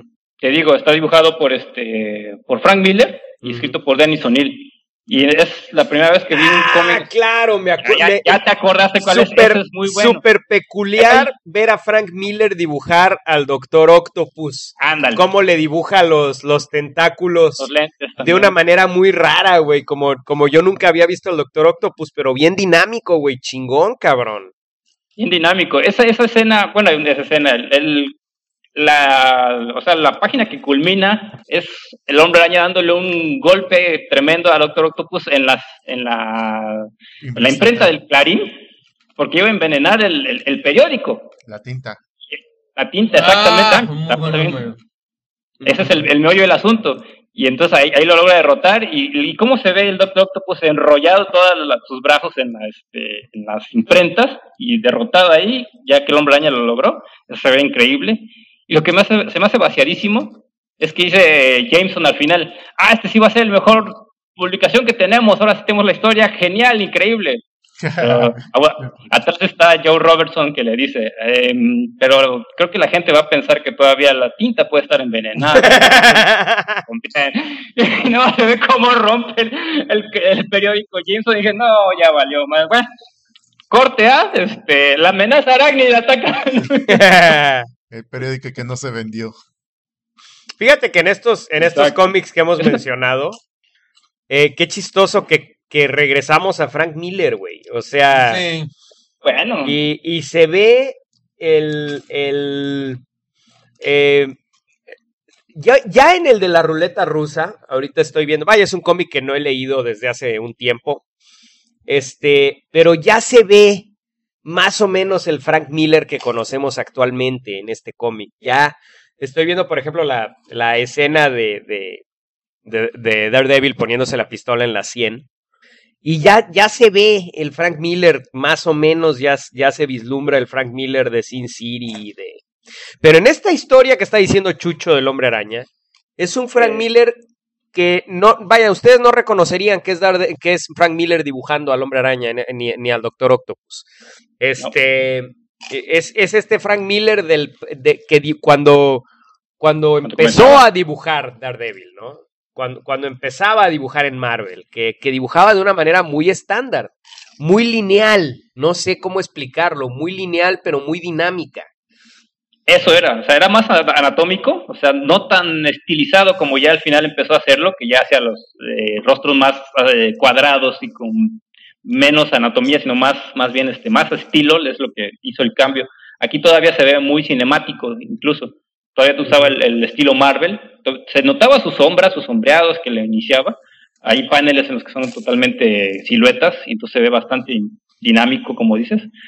Pero sí, era muy este, apegado todavía a los principios. A mí es como me gustaba más en ese entonces. A mí también, ¿cómo, cómo? bueno, no, fíjate que el Frank Miller de Sin City a mí me gusta mucho también. La Pero verdad es, estilo, que, es más estilo. Aquí era más Sí. dinamismo. pero eh, la verdad es que los dos, los dos estilos me gustan, Sí. cada uno a su manera, pero Sí. eh, los dos estilos me gustan Ahora, mucho. me- encanta cómo era ese Frank Miller cuando estaba comenzando porque se notaba que cuidaba los detalles, que se preocupaba. que- Ándale. y, y el No, y que, y que también quería, pues, parecerse a los demás, güey. O sea, dentro de su propio estilo, pero buscaba parecerse a los demás, cabrón. Pero no, pero además que, que cuidaba las cosas, que no se sentía la estrellita. Ahora, ya después llegó el momento en el que se dio cuenta que escribía bien, que escribía chingón y, y lo importante era cómo escribía. O sea, este número, eh, este one shot que estábamos platicando. Mira, te los voy a dos, decir- te- yo te voy a decir que Frank Miller es de esos. Pe- Pedro está comiendo papas para. por- Sí, se oye hasta acá. sí, sí, es por si alguien se pregunta qué es ese ruido. Este, Pepe. Frank Miller es de esas personas, de esos artistas, que en ciertas creaciones importa tanto su arte como lo que escribe, como su prosa. Y yo creo que, por ejemplo, 300 es Ándale. brutal, güey. O sea, hay, hay párrafos de 300 que yo podría poner como cita en Facebook ahorita, güey. O sea, que dice Leónidas o, o que dice el narrador, güey. Y al mismo tiempo las imágenes que hace, que hace Frank Miller, qué bruto, güey. Acompañan esa prosa de una manera increíble. Y es el caso de este número de Daredevil, el 191, güey. El, último, el último número de Sí, Frank Miller. sí. Es el caso en donde ya, ya es un Frank Miller que está en el, ma- en el, el pináculo de sus poderes como dibujante y en el pináculo de sus poderes como, como escritor, güey. Entonces es, es increíble ese número, de verdad. Mm. Es, me extraña que es un número que no se ha recreado en otros medios, güey.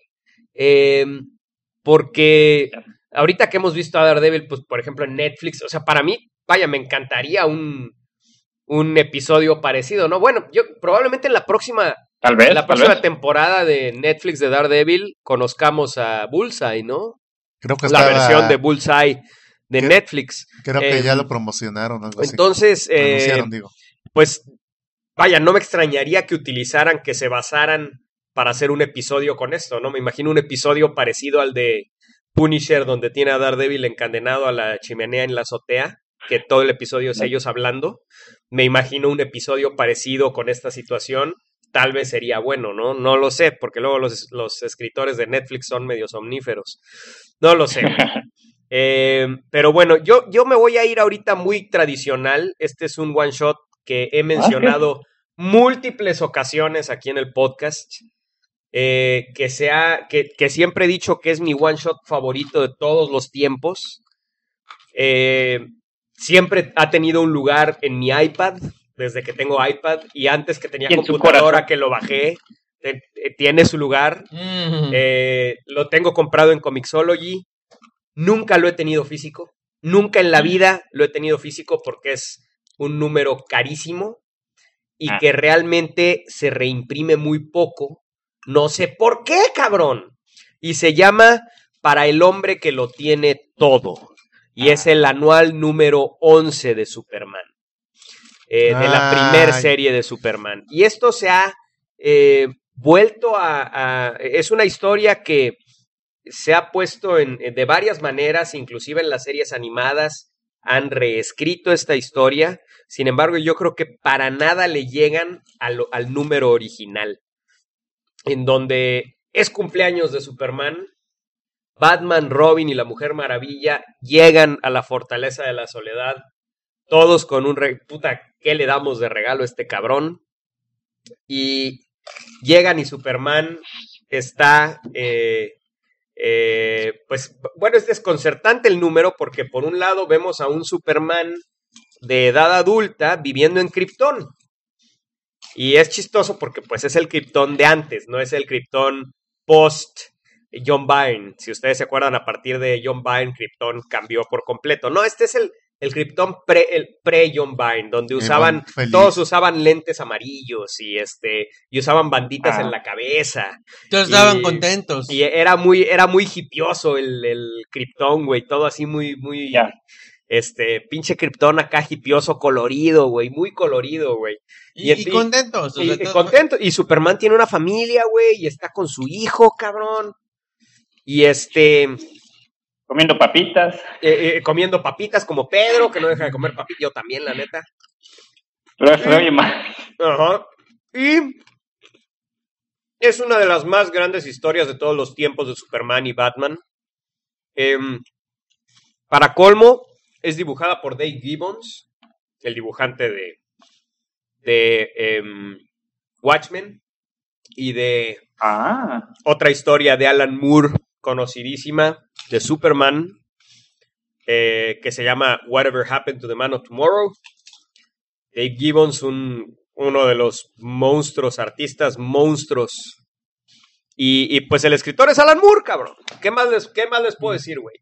Ah. Entonces, eh, es una historia que de verdad vale la pena que no te la spoileen, aunque la portada la spoilea, pero realmente, si no sabes qué pedo, güey, este, es, es buenísima la historia porque no sabes qué pedo, güey. Por un lado, tienes a Batman y eh, Robin y la Mujer Maravilla eh, peleando eh, con Mongul en la. En, todo esto lo estoy diciendo. No le estoy spoileando nada, porque esto está en la portada. O sea, neta. Están peleando con Mongul en la Fortaleza de la Soledad. Y por otro lado, tenemos a Superman inexplicablemente en un Krypton siendo feliz, güey. Entonces la explicación es, es cagadísimo. Y algo muy chistoso que se me hace muy cagado aquí es que el héroe de esta historia es el pinche Jason Todd, güey. El que resuelve este pedo en este número es Jason Todd, el Robin que se murió, pero es el Jason Todd precrisis. Este Jason Todd que era muy parecido a Dick Grayson, no era el Jason Todd todo mamón que es que, que tenemos cuando se murió en, en Muerte en la Familia y todo eso. No, no, no, este es, este es un Jason acá, pues es pues todo Robin, güey. Poco le faltaba para decir santos, este, santas fortalezas de la soledad, Batman. O sea, ese es un Jason Todd totalmente personalidad de Robin, ¿no? Y pues es una de las historias más clásicas. Eh, por ahí oí en una película que lo clásico es lo que nunca pasa de moda. Pues bueno, esta historia verdaderamente No, eh, totalmente se moda. apega, totalmente se apega a esa, a esa definición. Si no lo han leído, lo tienen que leer. No sé qué están haciendo oyéndonos a nosotros. Pónganse a leer su- el, el anual de Superman. Está en Comixology, está por medios totalmente legales en el Internet para que lo lean. O sea, tienen que leer este anual número 11 para el hombre que lo tiene todo. Y ya de paso, échense la adaptación de la serie animada de Superman que estábamos hablando hace rato. La adaptación en la, en la serie animada es muy buena. No me acuerdo si es en la serie animada de Superman No, o es fue- en la fue- Justice League. Fue en la Justice League. Ah, fue en Justice League. Bueno, pues fue en Justice League y luego se vuelve a hacer otra versión de este mismo, de esta misma situación en Batman Beyond. También en Batman Beyond hay una adaptación de esta historia, en la caricatura de Batman Beyond, en donde, eh, bueno, pues para qué se los cuento, también tiene que ver con la fortaleza de la soledad, tiene que ver con Terry McGuinness llegando a la fortaleza de la soledad, junto con la Liga de la Justicia actual de ese momento, y pues, qué pedo, güey. Wow, Y hasta también, no, no quedó tan bien, pero lo hicieron en, el, en la serie de Supergirl. Hay un capítulo que es homenaje a, pero que no quedó tan bien. En la serie actual de Supergirl. Sí. Todavía Ah, la pasan. Es, es una historia clásica de Superman que todos tienen que leer. El dibujo es clásico, dibujo Superman. Entonces, eh, bueno, vaya, no, no puedo decir cosas, este, sí, les repito, a mí me encantaría tener, si, si, si quisiera yo tener un cómic físico, que me dijeran, a ver, eh, tienes que comprar un cómic físico de los caros, uno, ¿cuál escoges? Yo escogería este definitivamente. Es definitivamente el cómic que, que, que querría yo tener físico, así empacadito, este, chingón, ¿no? Este, pero pues bueno, sale en una mega lana. Entonces, pues bueno, ahí lo tienen. El anual de Superman para el hombre que lo tiene todo. Buenísimo. Y, Ta, ta, ta. y lo hemos mencionado muchas veces aquí en el podcast. ¿Quién más tiene otro? Bueno, tengo uno, pero es cortito.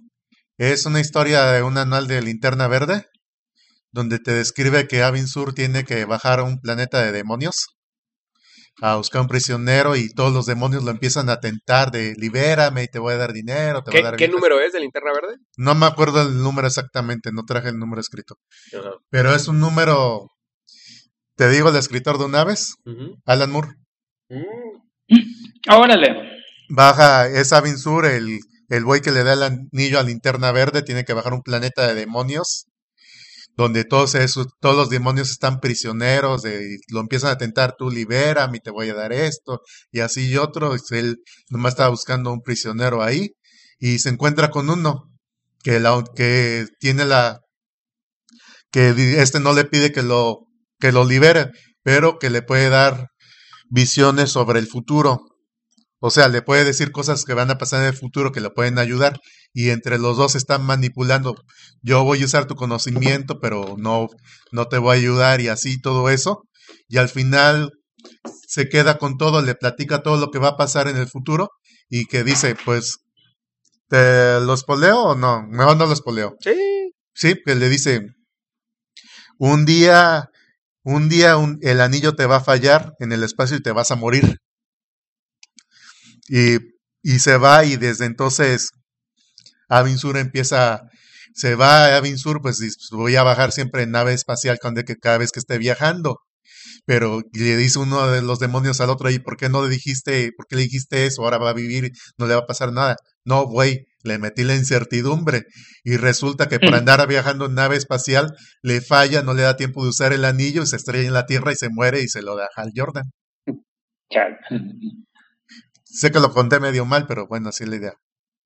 No, pues está, yo no lo he leído. Ese, ¿Dónde lo leíste, Tavo? ¿Cuándo lo leíste? En un recopilatorio de historias de Alan Moore, ahí salen todas. Ah, mira.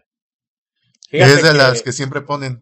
Este, no, yo ni siquiera sabía que Alan Moore había escrito alguna vez eh, nada de Linterna Verde. Y creo que casi todo lo de. Me puse. Cuando leí eso y leí otros números de Alan Moore, casi todo lo de Jeff Jones de su corrida de, de Green Lantern Rebirth viene de, de esos números. De hecho, me extraña que, este, que nadie mencione esa historia porque eh, siempre es así como que, pues qué pedo con Avin Sur porque andaba en nave el cabrón si los linterna verdes no necesitan nave para, Porque le dijo para viajar en ándale. el un, espacio, demonio, ¿no? un demonio espacial que un día le fallando en el espacio le iba a fallar el. Exactamente, pues tiene, ahí tiene la explicación, ¿no? Que realmente Mm. nunca hemos tenido y pues, no sé por qué no se habla más de esa historia, güey. Este, yo no había oído de ella, güey. No, yo De- tampoco. definitivamente lo voy a bajar y lo voy, voy a leer. Me gustaría que Tavo me hubiera dicho qué número de linterna verde es para poder bajarlo y leerlo. Es que lo bajé en la recopilación de, de las mejores historias de Alan Moore. Ya. Bueno, este. Pedro, ¿qué otro traes? Pues mira, quiero recomendar el de Madre Santa, que ya ahorita es un one shot.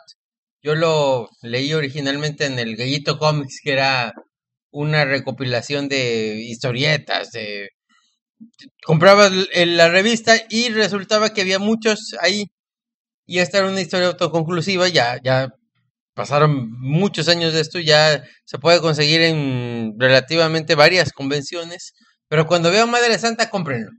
Eso sí, es una historia como la de la cuarta compañía. ¿Te acuerdas que te gustó tanto esa Sí, me encantó. Es una historia realmente fuerte, pero muy bien dibujada, muy bien escrita y que nos habla de la realidad mexicana. Nos critica de una manera inteligente, de una manera que además nos mueve las vísceras esta cuestión de idealizar a la mamá mexicana. Desde el inicio hay un guiño a cómo vemos eh, las cosas, de, de, de cómo vemos a las mamás. Y la verdad es que sin embargo, es un cómic que está muy, muy chido, que, el, dibujo está muy bien hecho, la historia está muy bien llevada, y aunque siempre nos va a lo mejor incomodar, a mover las vísceras, eh, son cosas que son importantes y que y es un cómic que está cuidado hasta en el más mínimo detalle. Por ejemplo, de repente, yo creo que sí ha envejecido bien porque eh, por ahí, por ejemplo, tú estás leyendo el cómic, estás siguiendo la historia y si te pones a ver los detalles, este, no es el, el momento más importante de la historieta, pero hay un puesto de revistas y de repente ahí dicen, perdió México, perdió feo la selección de México otra vez. O sea, eh, detallitos de esos que, que son los que te dices, ay, cabrón, o sea,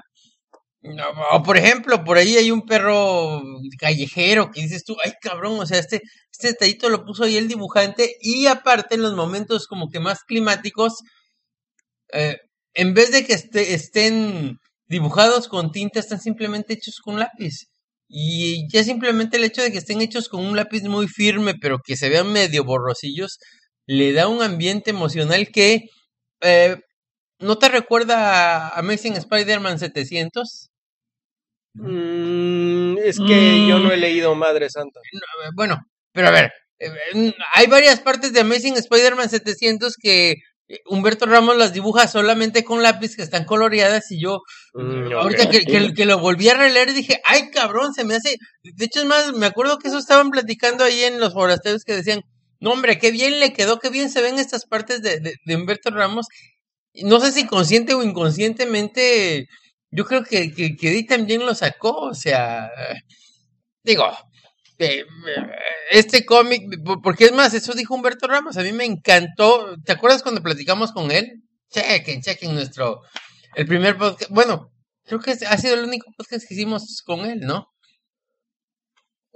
Hemos hecho dos podcasts. Ah, con bueno, él. el primer podcast que hicimos con él, ah, platicábamos de eso, o sea, había, aunque él era el dibujante que estaba en Estados Unidos y todo, él se sentía nervioso al, al- al conocerlos porque era demasiado comercial y sin embargo se llevaron muy bien y había ese respeto mutuo, o sea, yo creo que sí, consciente o inconscientemente este cómic de, de- Bueno, pero ¿qué es lo que lo hace tan peculiar para ti este cómic? O sea, ¿qué es lo que captura tan bien o qué es lo que la, la historia y el dibujo, o sea, es, es una ¿Te historia... sorprende la historia de alguna manera? Sí, sí, la verdad es que. Eh, la, la historia está buena, es para incomodarte, es para, para resaltarte las cosas difíciles que estamos enfrentando, que vemos. Em, de repente la mamá está muy lejos de ser perfecta. Eh, la realidad está muy lejos de ser perfecta, pero además está perfectamente bien dibujada también.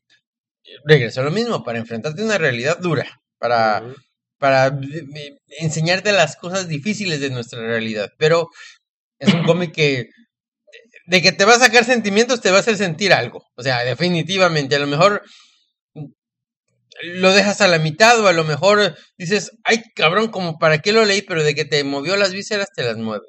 Bueno, Órale. pues vale la pena, hay que leerlo. ¿Cómo se llama? Madre Santa. Exactamente. ¿De quién? El Ricardo, el, el dibujo es de Ricardo Peláez y eh, La historia es de un Ah, Peláez. cuate que se llama. Que- bueno, o sea, eh, Eric Pro, Proaño Muriño, que le, le dicen el freak. Ok. Freak. Bueno, pues yo quiero ya, yo creo que ya vamos a terminar. Eh, ya voy a decir el último, que creo que es un poco. No, yo ah, bueno, a ver, di otro, digo, Chucho. te digo uno más, uno más ahorita que me acordé bastante, que es Ujú. un, hablando de temas serios, como estaba diciendo ahorita Pedro, este es un, un cómic, este sí es un one shot, eh, bastante más serio, incluso es de Spider-Man, pero este, el tono que tiene es mucho más realista en su historia. Es una historia de espectáculo de Spider-Man, es el número 71. Todo lo que recomendó Es- Chucho es del hombre araña. ¿Qué tiene? Hombre Araña es genial. Ajá. Sí, pues es que es, que es, donde más encuentro one shots, te puedo decir de Asterix tal vez, pero pues son todos one shots, entonces Sí. Pero esta historia esta me llama mucho la atención, porque es este, mira, el título de la historia se llama Con esta pistola te voy a matar. Y es, y es una historia donde el hombre araña se enfrenta al, al tráfico de armas. Es una historia muy relevante Ah, en ese buena. entonces, en los 80, y ahorita todavía sigue siendo un problema mucho mayor en, en Estados Unidos por el control de armas. En esta historia sí mueren gente. Este, el, el primera, la, te voy a contar un poco la- la- el contexto. La primera asunto es el hombre araña eh, previniendo un, un robo, un robo en una tienda o algo así. Este, y ya logra detener a los dos eh, ladrones, pero en eso sale el dueño de la tienda y les dispara y mata a uno de los ladrones. Y, y, en la- y, este, sale el hombre este, cargando a, este- a uno de estos este, ladrones y su cámara que siempre pone fuera le toma una foto. Y esa es la, la foto que lleva el Clarín, donde se ve él saliendo con el, este, el- el ladrón que muere ahí precisamente. Entonces es una historia triste, es una historia sombría sobre eh, cómo los, las armas este, pues matan mucha gente. Bueno, no las armas, sino la gente que tiene armas en Estados Unidos se vuelve un problema. Eh, hace mucha crítica a esto. Durante el, el- el- el número, Peter trata de ir a, a detener este, un cargamento de armas que viene. Ahí también mueren gente. Entonces, es una historia eh, agridulce, es triste, es de crítica social precisamente, pues, haciendo referencia también a pues cómo murió su tío y este incluso dar un poco de, de, historias alternas mientras él tiene este cargamento de armas en otra parte de la ciudad está muriendo gente por tal cosa, un niño se dispara, otros policías se mueren así, eh, una pareja muere en frente de sus hijos haciendo re- referencia a Batman. Y en, en sí, pues realmente el número es triste y no termina en algo, porque pues es real, así sigue la situación en Estados Unidos, pero es muy relevante en ese, en ese entonces. Yo lo leí en ese, en ese momento y hasta ahorita me, me, causó el, el impacto, o sea, me sigue buen número. impactando. ¿Cómo? Es muy buen número, sí. Yo, yo me acuerdo que lo leí aquí en México, cabrón. Yo no lo había vuelto, Sí. No lo había vuelto a, a tener la atención, pero sí, ahorita me estoy acordando que de niño esa madre me impactó un chingo y eso que estaba en versión traducida hiper ultra resumida. No, pero el dibujo es genial, la historia, la, cómo te van narrando este, las consecuencias que tiene el tráfico de armas y la gente portándolas, el- la falta de, control y regulamiento que tienen allá en Estados Unidos, que pues hasta ahora también la violencia se ha acumulado aquí y repercute en todos los, en todos los niveles.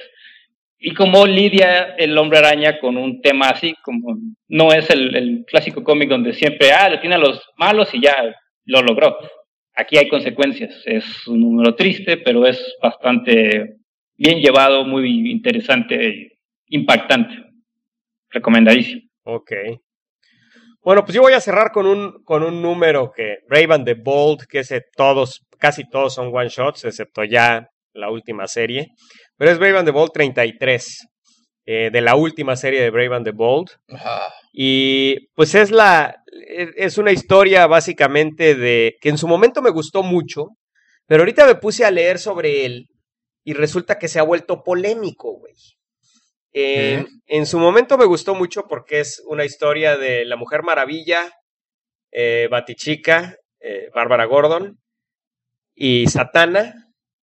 Eh, que Satana tiene un sueño muy feo y entonces va por la Mujer Maravilla y las dos juntas van por Bárbara Gordon y pues la invitan a salir.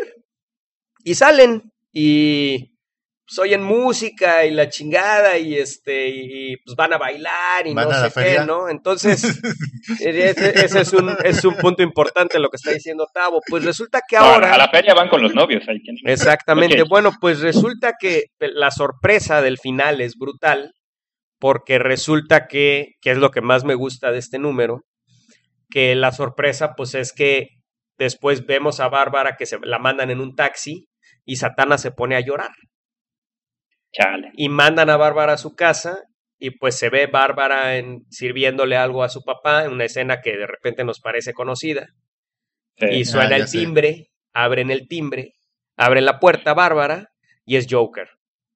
Es la noche antes de The Killing Joke.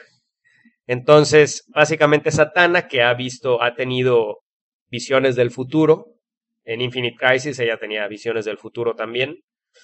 Eh, bueno, pues tuvo la visión de que Bárbara Gordon iba a, sufrir lo que iba a sufrir y quisieron darle una noche de pues una última noche de divertirse, no sé, ¿no? Y después vemos, de hecho el final es que vemos a Oráculo despertando y diciendo, no, es que tuve mi sueño favorito, en donde bailo y estoy contenta, ¿no? Entonces, es un número muy sentimental, pero que se ha vuelto muy polémico últimamente porque, Sí. pues al parecer, está demasiado estereotipado con, hey, somos mujeres, ¿no? O sea, si fueran, si fueran Superman y Batman, pues estarían teniendo una aventura en algún lado o algo así, ¿no? Sin embargo, como son mujeres, entonces salen a bailar, ¿no? Y de hecho hay una mus- hay una canción de Beyoncé en, en el en el fondo y en fin, ¿no? O sea, muchos clichés de... Entonces, eh, pues hay, o sea, es- está muy, em, eh, pues como que apestado el tema de la historia. Sin embargo, a mí me encanta el giro del final, porque Sí. dices, bueno, ¿qué pedo con esta historia, no? A pesar de que no está tan mal escrita como ese número de Tom King, de que Tom King estoy seguro que leyó este one shot y quiso imitarlo con su número de, de Superman, Batman y, y- sus dos chicas. Em, este número no está tan mal escrito, realmente te caen bien, te, te gusta verlas, cómo se están divirtiendo, se sienten personas normales. Sin embargo, lo que realmente hace la historia es ese final, ¿no? Ese giro del final que no ves venir, ¿no? Entonces, es, eh, me parece, uno de los mejores números. Sin embargo, sí, pues entiendo las críticas que tiene, ¿no? Las entiendo totalmente porque sí, se, sí está muy cliché. ¿Tú qué opinas, Pedro, viéndolo desde ese punto de vista? Pues mira, yo creo que es un escritor que tiene, hablando de J.M. Straczynski, tiene cosas que no son tan buenas, pero tiene otras que son geniales. Yo creo que aquí se nota un poquito cuál es su obra, o sea, que tiene de repente algunos errores, que puede cometer algunas cosas, pero ah, a mí igual, tú me recomendaste ese número, lo leí y yo estaba esperando a ver cuál es la polémica, o sea, porque se me hace un número que me gusta muchísimo, que la verdad, para los que, el- digo, siguen la, esta continuidad de los cómics, de lo que se hace, eh, yo creo que está bien hecho. Sí, me- a mí me parece que tiene un muy buen giro y este y pues principalmente ahora que Killing Joke ya hasta tiene una película animada y todo, pues creo que es muy relevante, ¿no? Entonces, pues bueno, Ahora, ahora- A mí lo que, oye, oye, una cosa, a mí lo que más me causa polémica aquí es por qué Satana no le, no, no evitó eso. O sea, ¿por qué no le dijo, este, oye, ven hoy, no vayas a tu casa o ven con tu papá? No sé, cualquier otra cosa en lugar de nada más llevarla a pasear. O sea, está chido eso, pero son superhéroes, o sea, tenías que haber detenido. Yo sé, yo entiendo que es como para, este, tomar esa historia y darte el, el, el, el, el- el shock al final, pero porque no la salvaron. Por culeras. Pues yo sí, creo que, bueno, como yo lo veo, es que em, eh, eh, Oráculo es un personaje muy importante exacto. en Ah, el pero- futuro. Ah, sí, eso sí, pero dentro de la Que- historia, o sea, si, si que- tú sabes que algo va a pasar, no haces algo por evitarlo. Sí, pero estás sacrificando algo porque no cambie el futuro. Exactamente. Exacto. o sea, hay cosas que- Entonces- sí. Yo, yo también entendí eso. Y, es yo, a ver, yo pensé que por ahí iba a ser la polémica, por ahí iba a ser la, la discusión. Ajá. Y de todas maneras, el- me encanta el mensaje final de la historia. O sea, es disfruta la vida porque no sabes qué cuánto tiempo vas a vas a poder disfrutar eso que tienes, ¿no? Entonces, también se me hace se me hace padrísimo. Sí, es un número que a mí me gusta mucho. Y pues bueno, pues ahí lo dejamos. No es un número que haya yo leído 20 veces ni nada, es un número relativamente reciente. Pero es un número que me impactó, realmente Claro. me impactó la historia, ¿no? Y me sorprendió esa. Además, está muy bien distribuidas las páginas a manera de que la- esa página final no la veas venir, Eh, ¿no? Entonces, Eh. pues bueno, y somos. Pedro Haas. Arte. Jesús Morales. Y Mario Padilla, y ya saben, escúchenos en iTunes, Pedro. Ya estamos en iTunes, Pedro. Ay, pónganos reviews en iTunes. Cada vez que eh, nos ponen una estrellita. Cinco Este- estrellitas, cinco estrellitas. Claro. Nunca una, cinco. No, no, no. Cada vez que nos ponen una Por cada estrellita, una. se- se- por Le cada una sentimos que nos ponen la estrellita del shake. a Pónganos cada usted cinco, cinco estrellitas pónganos en iTunes. Sí. Y pues bueno, pues eh, ya saben, Tavo, Tavo, eh, nuestro Patreon. Ustedes ven valor en lo que hacemos, si les gusta lo que hacemos, entrenle a nuestro Patreon. eh, eh, Patreon.com diagonal eh, Tribunal de los Supergüeyes. Y pues bueno, nuestro blog, tribunaldelosupergüeyes.com. Nuestro Facebook, Tribunal de los contacto directo. Y nuestro Twitter, arroba supergüeyes, arroba. Y pues muchas gracias por escuchar. Disfrútenos con leche. ¡Tan, tarán!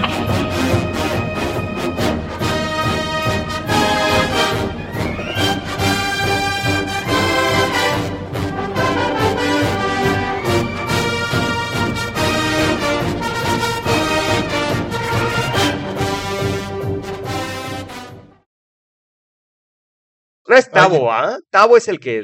Bueno, ¿que ¿puedo decir unas cosas antes que empiece el tema principal? No sé, Tavo, porque este es un podcast que es para toda la familia y en general lo que dices son cosas muy desagradables que cualquier mamá que nos oiga puede realmente taparle los oídos a su niño. y Eres el más cochinón de todos. Ay, Dios. Mientras no tenga nada que ver con zoofilia, para nada escuchen ustedes el final post créditos de este episodio. No lo vayan a ustedes a escuchar, por favor. Pero, Tavo, ¿qué tiene que ver? ¿Qué, qué, qué ibas a decir de los animalitos o qué, qué decías? ¿Qué, qué? No, ahorita es la Anime Expo 2018 en Estados Unidos, que es como la Comic Con de allá. ¡No mames! ¡Me jalo las greñas! ¿Cómo no estoy ahí, güey? ¡Qué horror! Ajá. Y entonces, Pocas Ah, que le no quedan. Las pocas greñas que le quedan. Bueno, y ahorita me he estado dando cuenta de varias cosas que como estaba como huraño, como Steve que te caga el anime. No, ves No. que cosas que yo pensaba... Que te gustan las viejas disfrazadas de anime. es- Eso a mí también. No, lo que estoy diciendo que... Eres furry. No soy furry. No, cara, no soy furry. Qué horror. Este, neta no entendí ese chiste, pero pues bueno. Mejor ni lo entiendas. entre y ni siquiera lo pongas en Googlealo, internet. googlealo. No lo Lo googlees, googlearé. por favor, por el amor de Dios. Creo que esta documental en Netflix de esa madre. Ok.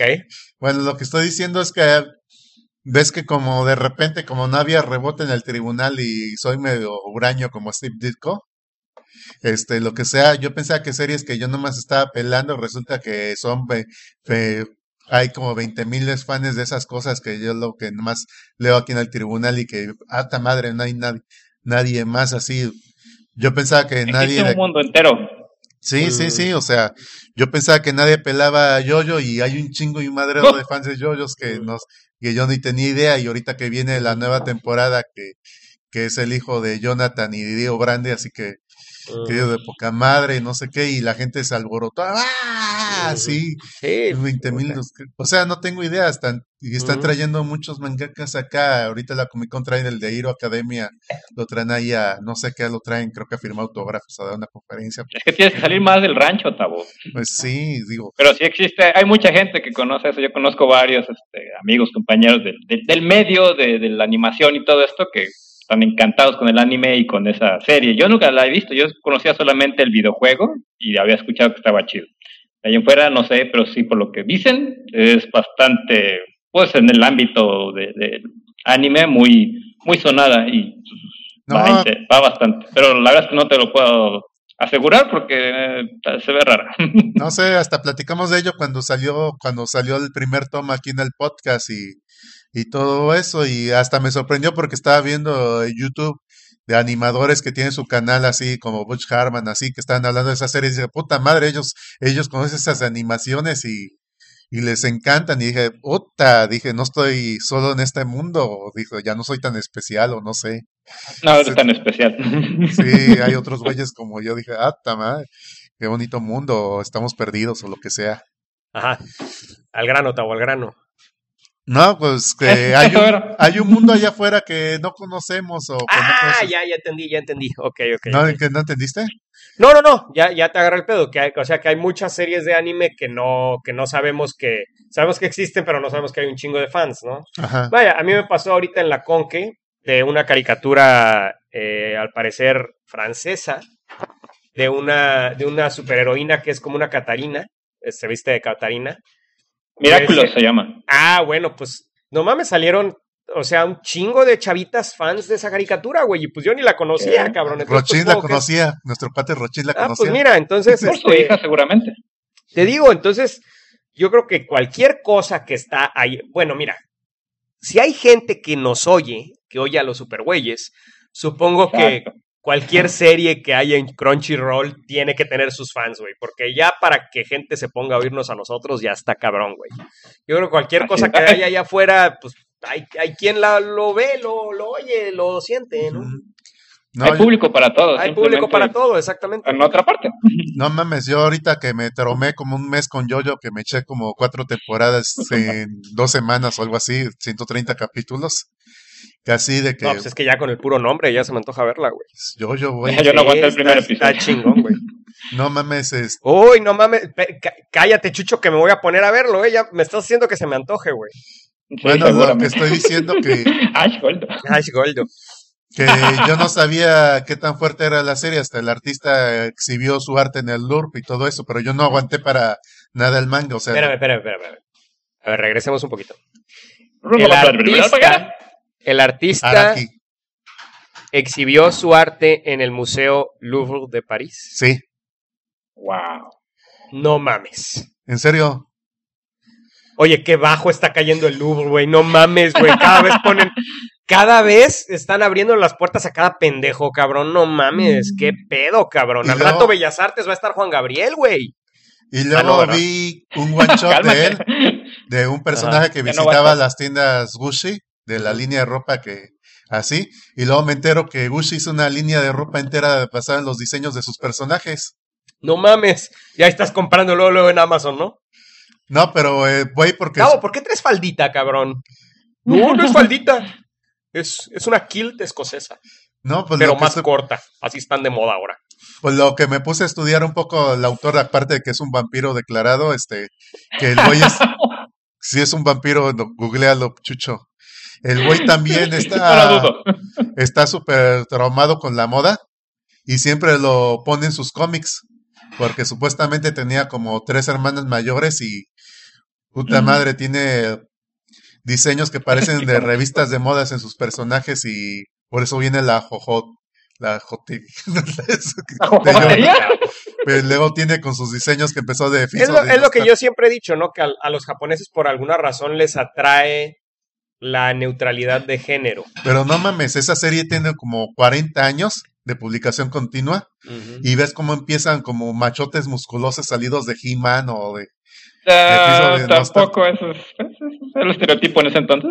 Sí, sí, pues los 80 y luego termina y el último ya es un sombrero con sombrerito de marinerito vestido como Pato Donald y labial y todo Puta eso. madre. Y te digo cómo cambian los tiempos y, y sus historias eran de güeyes de matando vampiros, derritiendo, derritiendo vampiros con a puro golpe con el poder de sol, ahora con historias de terror, no sé, de tipo choque y muñeco asesino, el güey que eh, este, si te ves en el reflejo te mueres y cosas así, pero totalmente creepy. Y dice, yo creo que fue el antecesor de todo lo que serían las batallas mentales de no de mi Kamehameha es más fuerte que el tuyo, no sé si, sino que cada No creo. no, no, no, pues que tú nomás viste el primero de la primera serie, ¿no? Tú no sabes, pinche chucho. No hables de No, lo que no, no sabes, pinche chucho. Tú viste- Tú no sabes de esas mamadas, cabrón. Déjate, No, que, no deja que Tavo hable. No sé, y empieza Pero como yo no una- me Es que la a verdad, ¿sabes qué? O sea, a, a mí lo que me caga es que Tavo está hablando y lo interrumpen. Ah, pobrecito. A ver, Tavo. No, síguele. digo, es que Porque cada... sí es culerísimo que interrumpan a. Tavo, güey. Bueno, en contexto rapidísimo de la serie, es que relata las historias de la familia Joestar. Ah, vamos a platicar de esta serie en este momento. Bueno, si quieres, le aplicamos a otro podcast y le dedicamos un podcast ¿Quieres un completo. podcast completo? Ay, para tu mucho. No, no, no, no, mire, mi querido Tavo, por favor, este, si quieres platicarlo ahora, vaya, este, Adelante. claro. Ilústranos. eh, por- sí, ilústranos, por favor. en este Bueno, sin spoilers, se llama Mm. la serie Jojo Bizarre Adventure. Las aventuras bizarras de Jojo. Ujú. Si es Jojo porque todos los miembros es Jonathan o, se- o Joseph y el otro apellido es Joestar, o sea, Jojo. Órale. No, es es de- como si eh, Peter Parker, se, en lugar del hombre araña, se llamara Las aventuras de Peppa.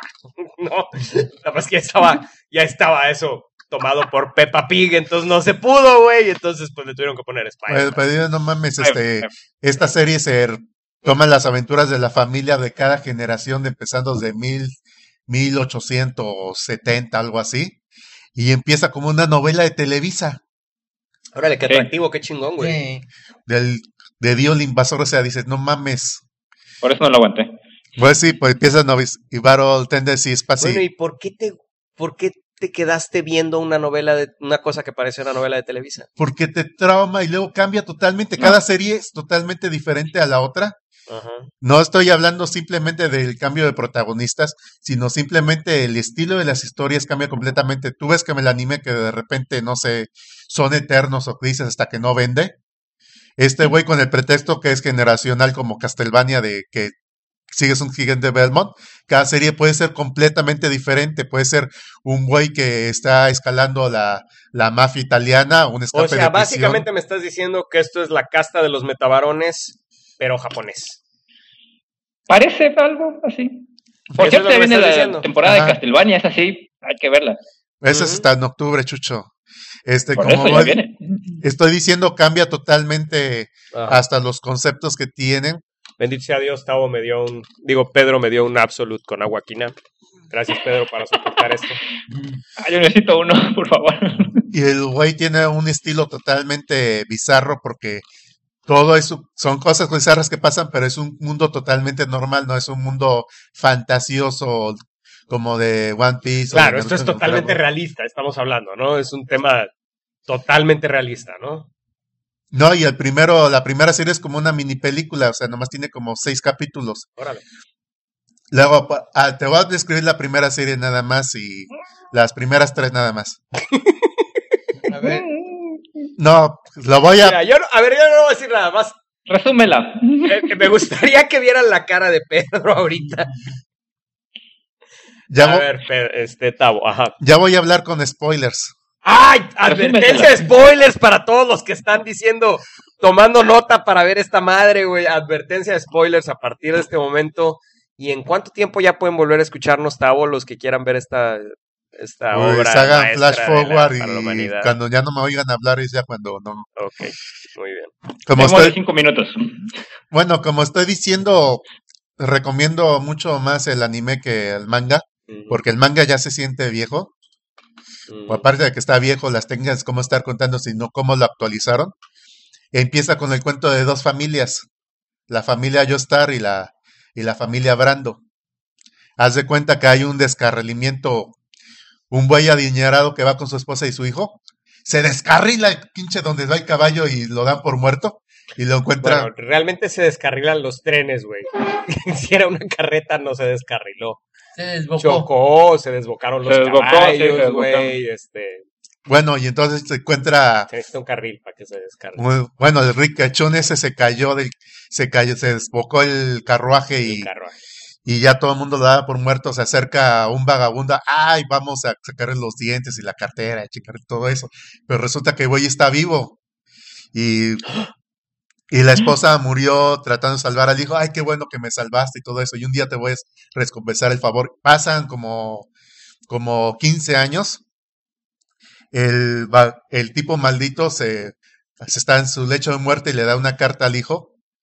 El hijo es, es de cuenta, creció de barrios bajos, es muy inteligente, pero te da a entender que es medio culero, que le valía madre que se murió el papá. Dice, presenta esta cartita con los Joestar y la presenta y, y lo adopta como Bruno Díaz adopta a Tapia a Dio Brando y conoce al hijo de eh, conoce al hijo Jonathan que tenía sus amigos, tenía su novia y todo eso. Todo chingón así vivía, pero este llega y le invade la vida, le quita a los amigos, le hace que se lleve mal con el papá y hasta le quiere bajar hasta la vieja, Es como Origin de Wolverine, algo así. algo así.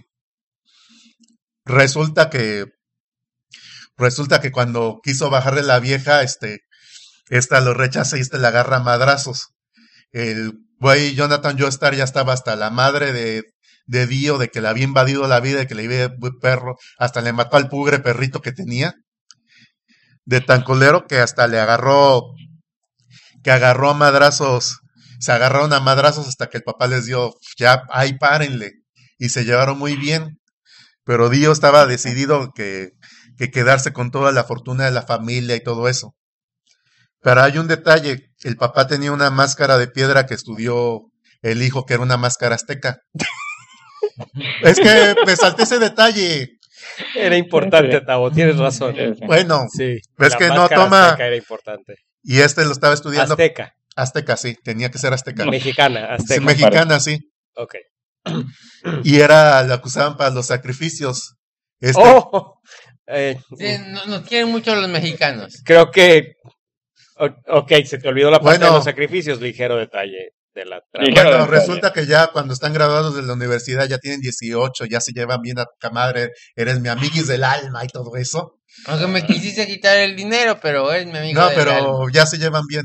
Por eso, Resulta que el papá se, se enferma y está en su lecho de muerte. Es algo frecuente, por lo visto, en, este, en esta historia, lo del lecho de muerte y el papá. Es un drama japonés, ya sabes. Bueno, Ujú. Jojo se pone a investigar. Yo-yo, Bueno, Jonathan Joestar. Ah. Por eso le estamos, Jojo de cariño. ya. Y resulta que. De ahora de ahora Y los, y los médicos no saben ni qué madres tiene, de qué se está muriendo.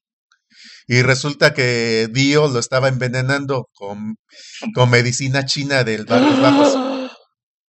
Y entonces cuando se entera se oye. ¡Ah! y le, echan, le echan airecito así, güey, como en la Rosa de Guadalupe, ¿no? ¿No? Bueno, No. Jojo se entera, o sea, por la soberbia de este güey se entera de cómo... Oye, espérame, es que esta madre me lo habías vendido como que, que cazaban vampiros. Espérame, es que todavía no, sé empieza. Es que a ¿Qué. ¿Qué veces, pedo con esta madre, cabrón? güey, todavía que- no llego a la parte de los vampiros, güey. Bueno, Resulta que se va a Resúmela, los- Tavo, resúmela. Bueno, barrios bajos. Bueno, Dio tiene la idea de matar al papá y usar la máscara, la máscara que descubre que con la sangre le salen fugas y mata a las personas. Qué idiota se pondría Ah. esa máscara, cabrón. Yo Porque, creo que si te das cuenta de que mm, porque Jonathan. Francisco se puso la máscara y se murió, yo creo que no me la voy a poner. No, porque Francisco, ese Francisco la estaba estudiando para su tesis y nadie sabía que hacía eso la máscara. Ah. Y cuando la probó con un vagabundo, el vagabundo se convirtió en un vampiro. Mm, ujú. Ok. Y Ahí casi los vampiros, ¿verdad? ahí casi mata a Dio. Aquí empezamos con lo Pero bueno. Pues resulta que cuando. Dio Brando regresa a la casa, este, ya está esperándolo ahí Jonathan con la policía, los papás y, y pues, ya entrégate, chinga tu madre, te recibimos y ¿Cuál, cómo- cuál- qué, qué, qué hizo ilegal? Ah, envenenar al papá. Envenenar al papá. Ay, casi nada. Ya, ya, ya, ya. Pues llega la policía y todo eso. Y este güey decide, pues ya que, pues, chingar a su madre, ya todo valió madres. Voy a abandonar mi humanidad. y Malditos muchachitos entrometidos, si no hubiera sido por y ustedes. se convierte en vampiro, matan a, y se mueren todos los policías, se muere el papá, se muere otra vez el perro y nomás queda Jonathan que, Oye, no, ¿El todos perro menos el también? perro, güey.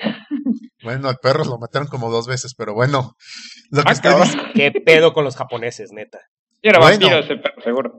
bueno, este, como te estoy diciendo, nomás se quema la mansión, se quema Dio y, y el único que queda es Jonathan, pero ahí, ahí piensas que ahí quedó la historia, pero no. Esperarías, quisieras que ahí quedara la historia. No mames. Resulta que, que Dio sobrevivió y que aún existe la máscara de piedra. Jonathan conoce a, a un güey llamado Led Zeppelin. No mames. Neta. Neta. Oye, y este. No, güey, y le ¿Y de dónde sacó ese nombre tan original el autor, güey? no sé, Está más chido el villano de la cuarta serie que era Red Hot Chili Pepper y Black Sabbath, pero bueno.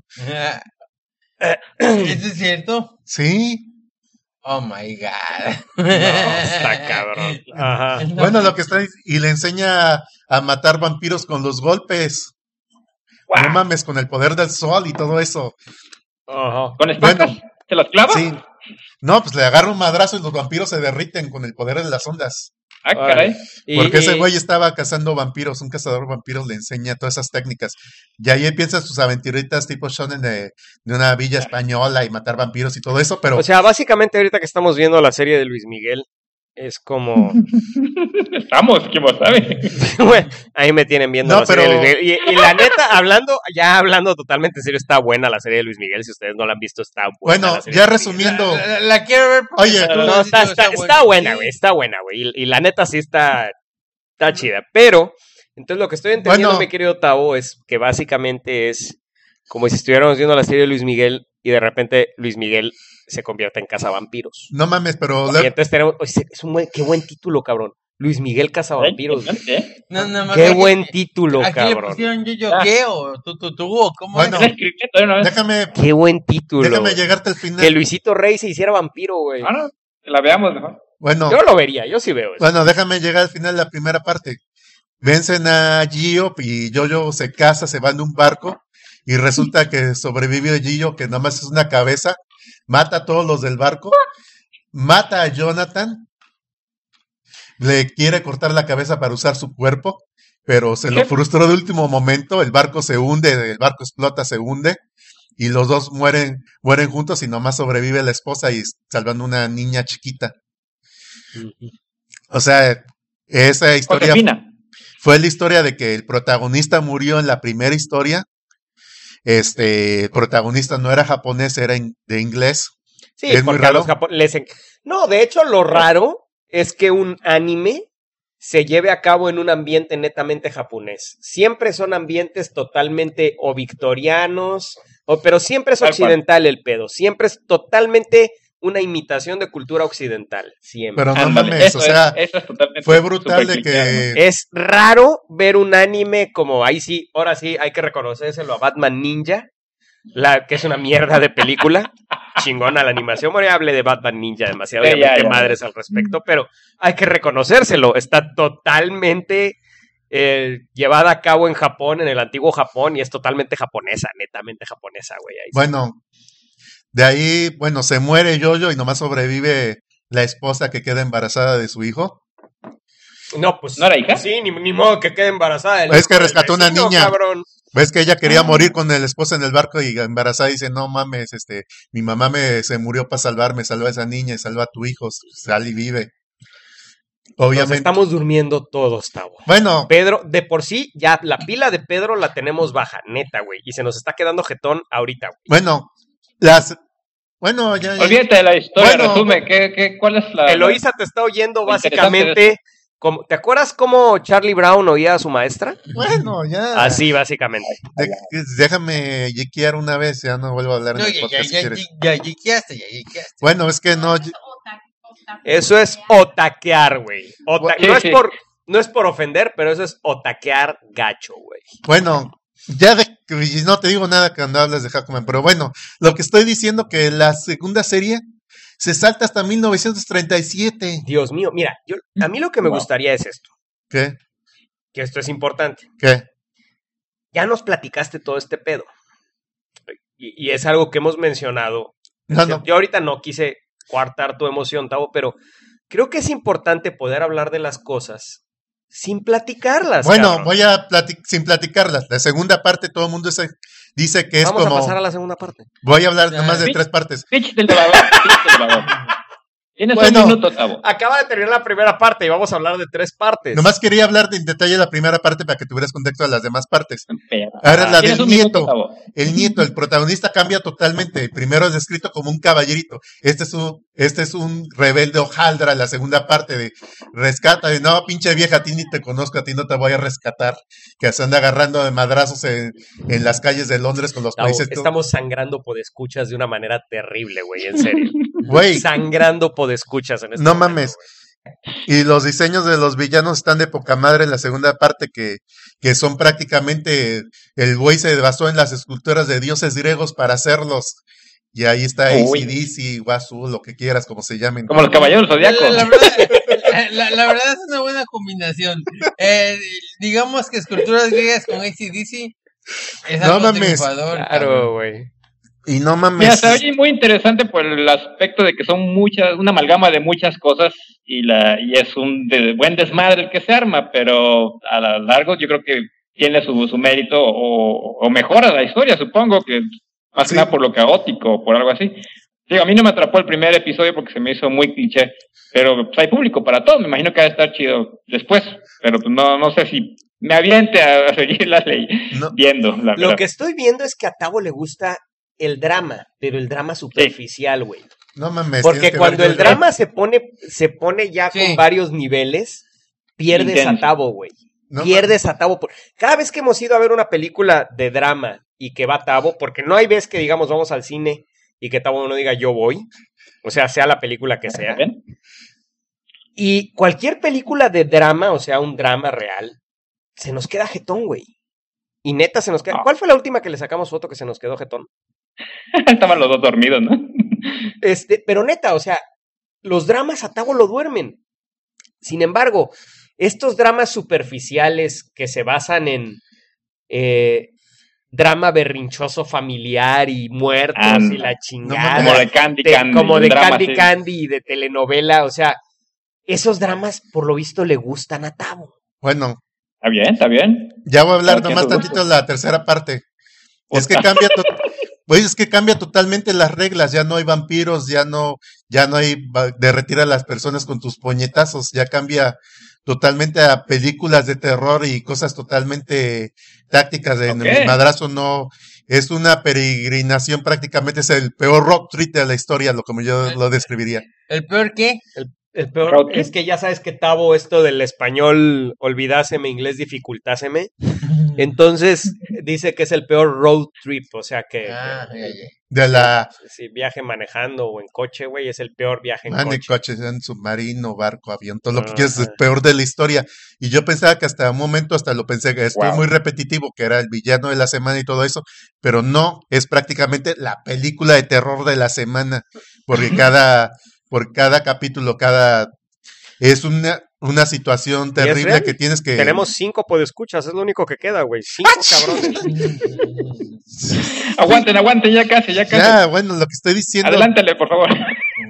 Lo que estoy diciendo que cada serie es totalmente diferente, cambian totalmente las reglas y prácticamente te vas a una situación que dices, ¿cómo diablos van a salir de esas? Y cuando salen, dices, no mames, así lo sacaron y te emocionas cuando das de pinche madrazo de villanos cada vez más culeros y más mierdas que te puedes imaginar. Fíjate qué original en anime eso, ¿no? No, Villanos pero... cada vez más grandes, más culeros y más mierda. No, nunca pasa no, en pero, anime. Pero no necesariamente tienen que ser fuertes, son combates de inteligencia prácticamente. Ahora, Son de. Porque prácticamente Stardust Crusaders, la primera, la tercera serie, el héroe es mucho más fuerte que todos los villanos, pero todos esos güeyes tienen, no puedes salir de con madrazos de esos, de esas cosas, tienes que salir con inteligencia, con tienes que salir mañas, usar el ambiente, usar todas las, todas las herramientas que tienes a tu disposición para poderlo lograrlo, y vienen cosas totalmente culerísimas, como no tienes idea, de situaciones de que totalmente terrible. Hasta yo siento que hubo hasta situaciones que se copiaron de películas de terror o que salieron mucho después. Sale como cosas como Tremors, cosas como Chucky el muñeco diabólico, cosas de estoy hasta un seguro bebé- que no, porque hasta los salió japoneses nunca se copian nada. un bebé tipo Estoy Freddy Krueger, así todo horrible. No, pero te estoy diciendo, yo sentí que era, que los sentí los personajes, los sentí un poco acartonados. El Jojo prácticamente, como dijeron, el tercero, era prácticamente Clint Eastwood. O sea, Órale. totalmente, te lo pusieron totalmente cool de que, pues era Clint Eastwood, que más para, para puedo decir? Sus películas de vaqueros. Clint Eastwood, el bueno, el malo y el feo. Precisamente. Clint Eastwood, Dirty Harry. Clint Eastwood, Gran Torino. ¿Cuál No, Clint el gran, el fuerte, el, el, el malo, el más, esa, la primera que El dijiste. bueno, el malo y el feo. Harry el sucio. Te no. estoy- O sea, el vaquero sin nombre. Sí. Ah, el vaquero, sí. no. O sea, esa serie te diviertes cuando te diviertes y ves cosas totalmente mierdas que dices, ¿cómo vas a poder salir de ellas? Desde de alguien que ve tu reflejo y te mueres o cosas así, o te, te pueden hasta convertir en un feto ahí, te aplastarte y todo Ahora, horrible. Órale. Oye, y, está tú- bastante y- fumada, por lo visto. y tú que me estabas regañando por tardarme. Sí, güey, no mames. Pero es que, ¿sabes que Ella no puede interrumpir a Tavo porque se me echa encima a todo mundo, güey. No mames, y, No, que por Ah, qué no, pues que- Y Tavo, rápido. que. No, Y rápido sí, la- No, todo es rápido. Tabo, eres el flash de nosotros. Sí, güey. bueno, Quedan dos por escuchas. bueno, ya digo, si rapidito la cuarta serie. Gracias, gracias al único por escucha que nos está escuchando y a, y a su esposa, creo. Gracias. Muchas gracias por seguir aquí. Bueno, ya rapidito la cuarta serie. Ahorita en lugar de, Pasamos a la cuarta. Damas y caballeros, la cuarta serie. bueno, pues no te estoy platicando de stats y cosas así, pero bueno, rapidito. Ahorita en lugar de, de un viaje a Egipto, sí. bueno, pues ya rapidito. Ahorita en lugar de un viaje de Sí, Inglaterra no, a no va a faltar, güey. Puta madre, ¿por qué buleas a Tavo? 30 Que segundos, la- Tavo. En los comentarios, güey. Porque buleando a Tavo, que la chingada, que no Bueno. sé qué. Sí, porque Tavo y Chucho no están diciendo absolutamente nada. Digo, Pedro y Chucho no están diciendo Pues absolutamente tú ya, nada. ya gateaste con la de con Batman y Selina, o sea que ya déjame. Este, lo que estoy Eh, diciendo. Sí, no, creo que no, no es lo mismo. Tavo. y- Bueno, lo que Sí, estoy no, no, diciendo que usualmente eran aventuras fantásticas que corrían en Egipto, Cairo, Malasia, Inglaterra, nazis matando vampiros con lámparas y todo eso. Ahora, Qué original, güey. Exactamente, me acaba de decir Eloisa. Esto aplica a cualquier anime, no importa cuándo lo digas. Güey, la cuarta serie se cada Ay, Dios. el hijo bastardo del el hijo bastardo de Joestar, sí, bastardo. Dios mío, bastardo, imagínate. Discriminando a las no, madres solteras. Pues le echó los cuernos a Susie Q. este, A ver, Tavo, Joestar. ¿por qué no nos das el drama. opinión en vez de platicarnos este pedo? Porque yo creo que quien lo quiera ver lo puede ver, aunque ya se lo echaste todo a perder, vaya. Nomás platiqué la Digo. primera serie, que es más el capítulo. No, ya te- platicaste hasta la cuarta, tres. de elevador, Ya, ya se dijiste parte de la cuarta, sí. Bueno, nomás dije lo que vendría ¿Por qué atrás del deberíamos ver esta DVD. serie, Tavo? Mira, No, dijiste mucho más. La primero que nada, esta serie, Ya se fue.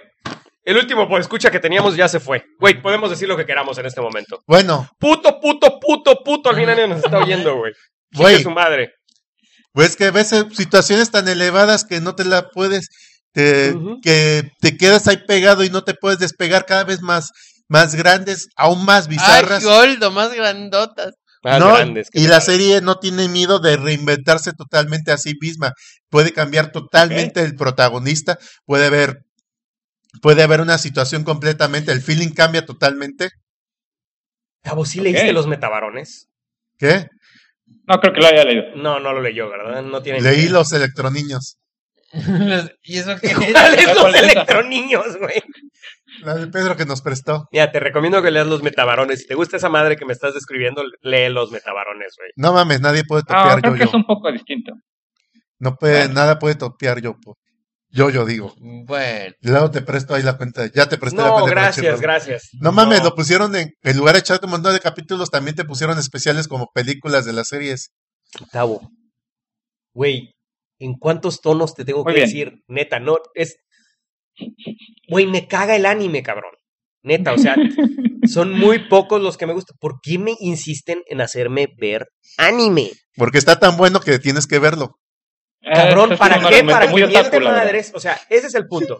El chiste es este: que Mario vea anime para que miente madres y luego todo el mundo diga, ¡ay, el pinche Mario! Que la chingada. Güey, es como ahorita el puto fútbol, güey. O sea, te tiene que gustar el fútbol a huevo. Bueno, Eh, me dice el otro día un amigo, cabrón, ¿no quieres que gane México? Y yo, Me güey, vale. me vale madre el fútbol, cabrón. O sea, sí me puede dar gusto que gane México como si un tenista mexicano gana o un lo que sea, güey. Pero ¿por qué me quieren imponer a huevo sus pinches aficiones, cabrón? ¿No? ah, está como al calce.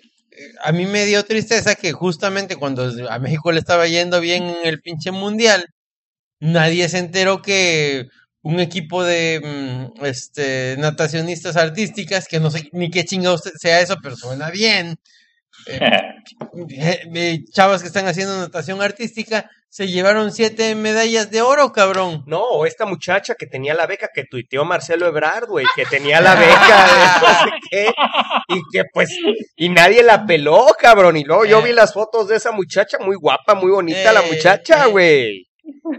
O Sí, le echaba muchas ganas, ¿no? No, no entiendo, cabrón, no entiendo. Ya está la gente pegada con el fútbol. Por cierto, ya perdimos a Tavo, ¿eh? Ahorita no sabe de qué puta madre estamos hablando. Eh, ¿Qué? Pues me perdiste en fútbol, pero lo que estoy eh, bueno, Lo que estoy diciendo, bueno, lo único que te podría recomendar de Crunchyroll que te gustaría conociendo tus gustos sería la serie de Lupin ahorita, la nueva que están sacando.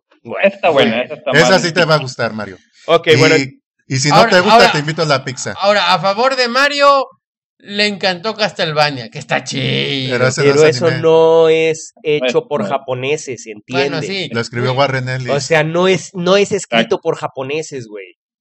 O sea, es que, es que ese es el pedo, güey. O sea, son muy pocos los, los, o sea, los japoneses tienen este pedo que están bien fumados, güey. Todos, cabrón. Entonces Casi es, raro realmente siempre ver algo chingón. Vaya, yo de verdad tenía muchas ganas de ver Batman Ninja. Eloísa es testigo. Yo tenía muchas ganas de ver Batman Ninja. Yo pensé que iba a ser una chingonería, güey. Y me salieron con una patada en los huevos y una mentada de madre, cabrón. Bonito, sí. Eso sí, bien, anime, eh, animación muy bonita, güey, eso sí. Eso sí, Eh, animación muy bonita.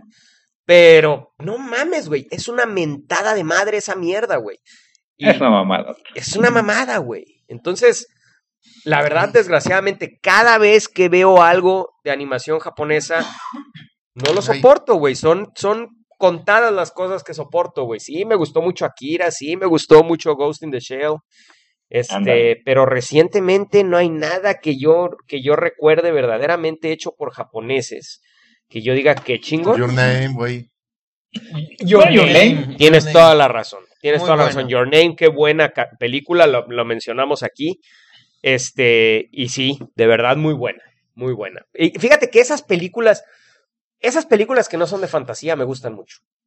Y todo lo que, lo que hizo el escudo, el estudio Ghibli también me gusta. Esa no es de Ghibli. Exacto. No, por eso. Pero igual, las de Ghibli eso son digo, todas muy buenas. Y, y, y es Pues para es, añadir es de cosas, fantasía, cabrón. pero es, digamos, realismo mágico, digamos. No es, Ándale. no es como esta mamada.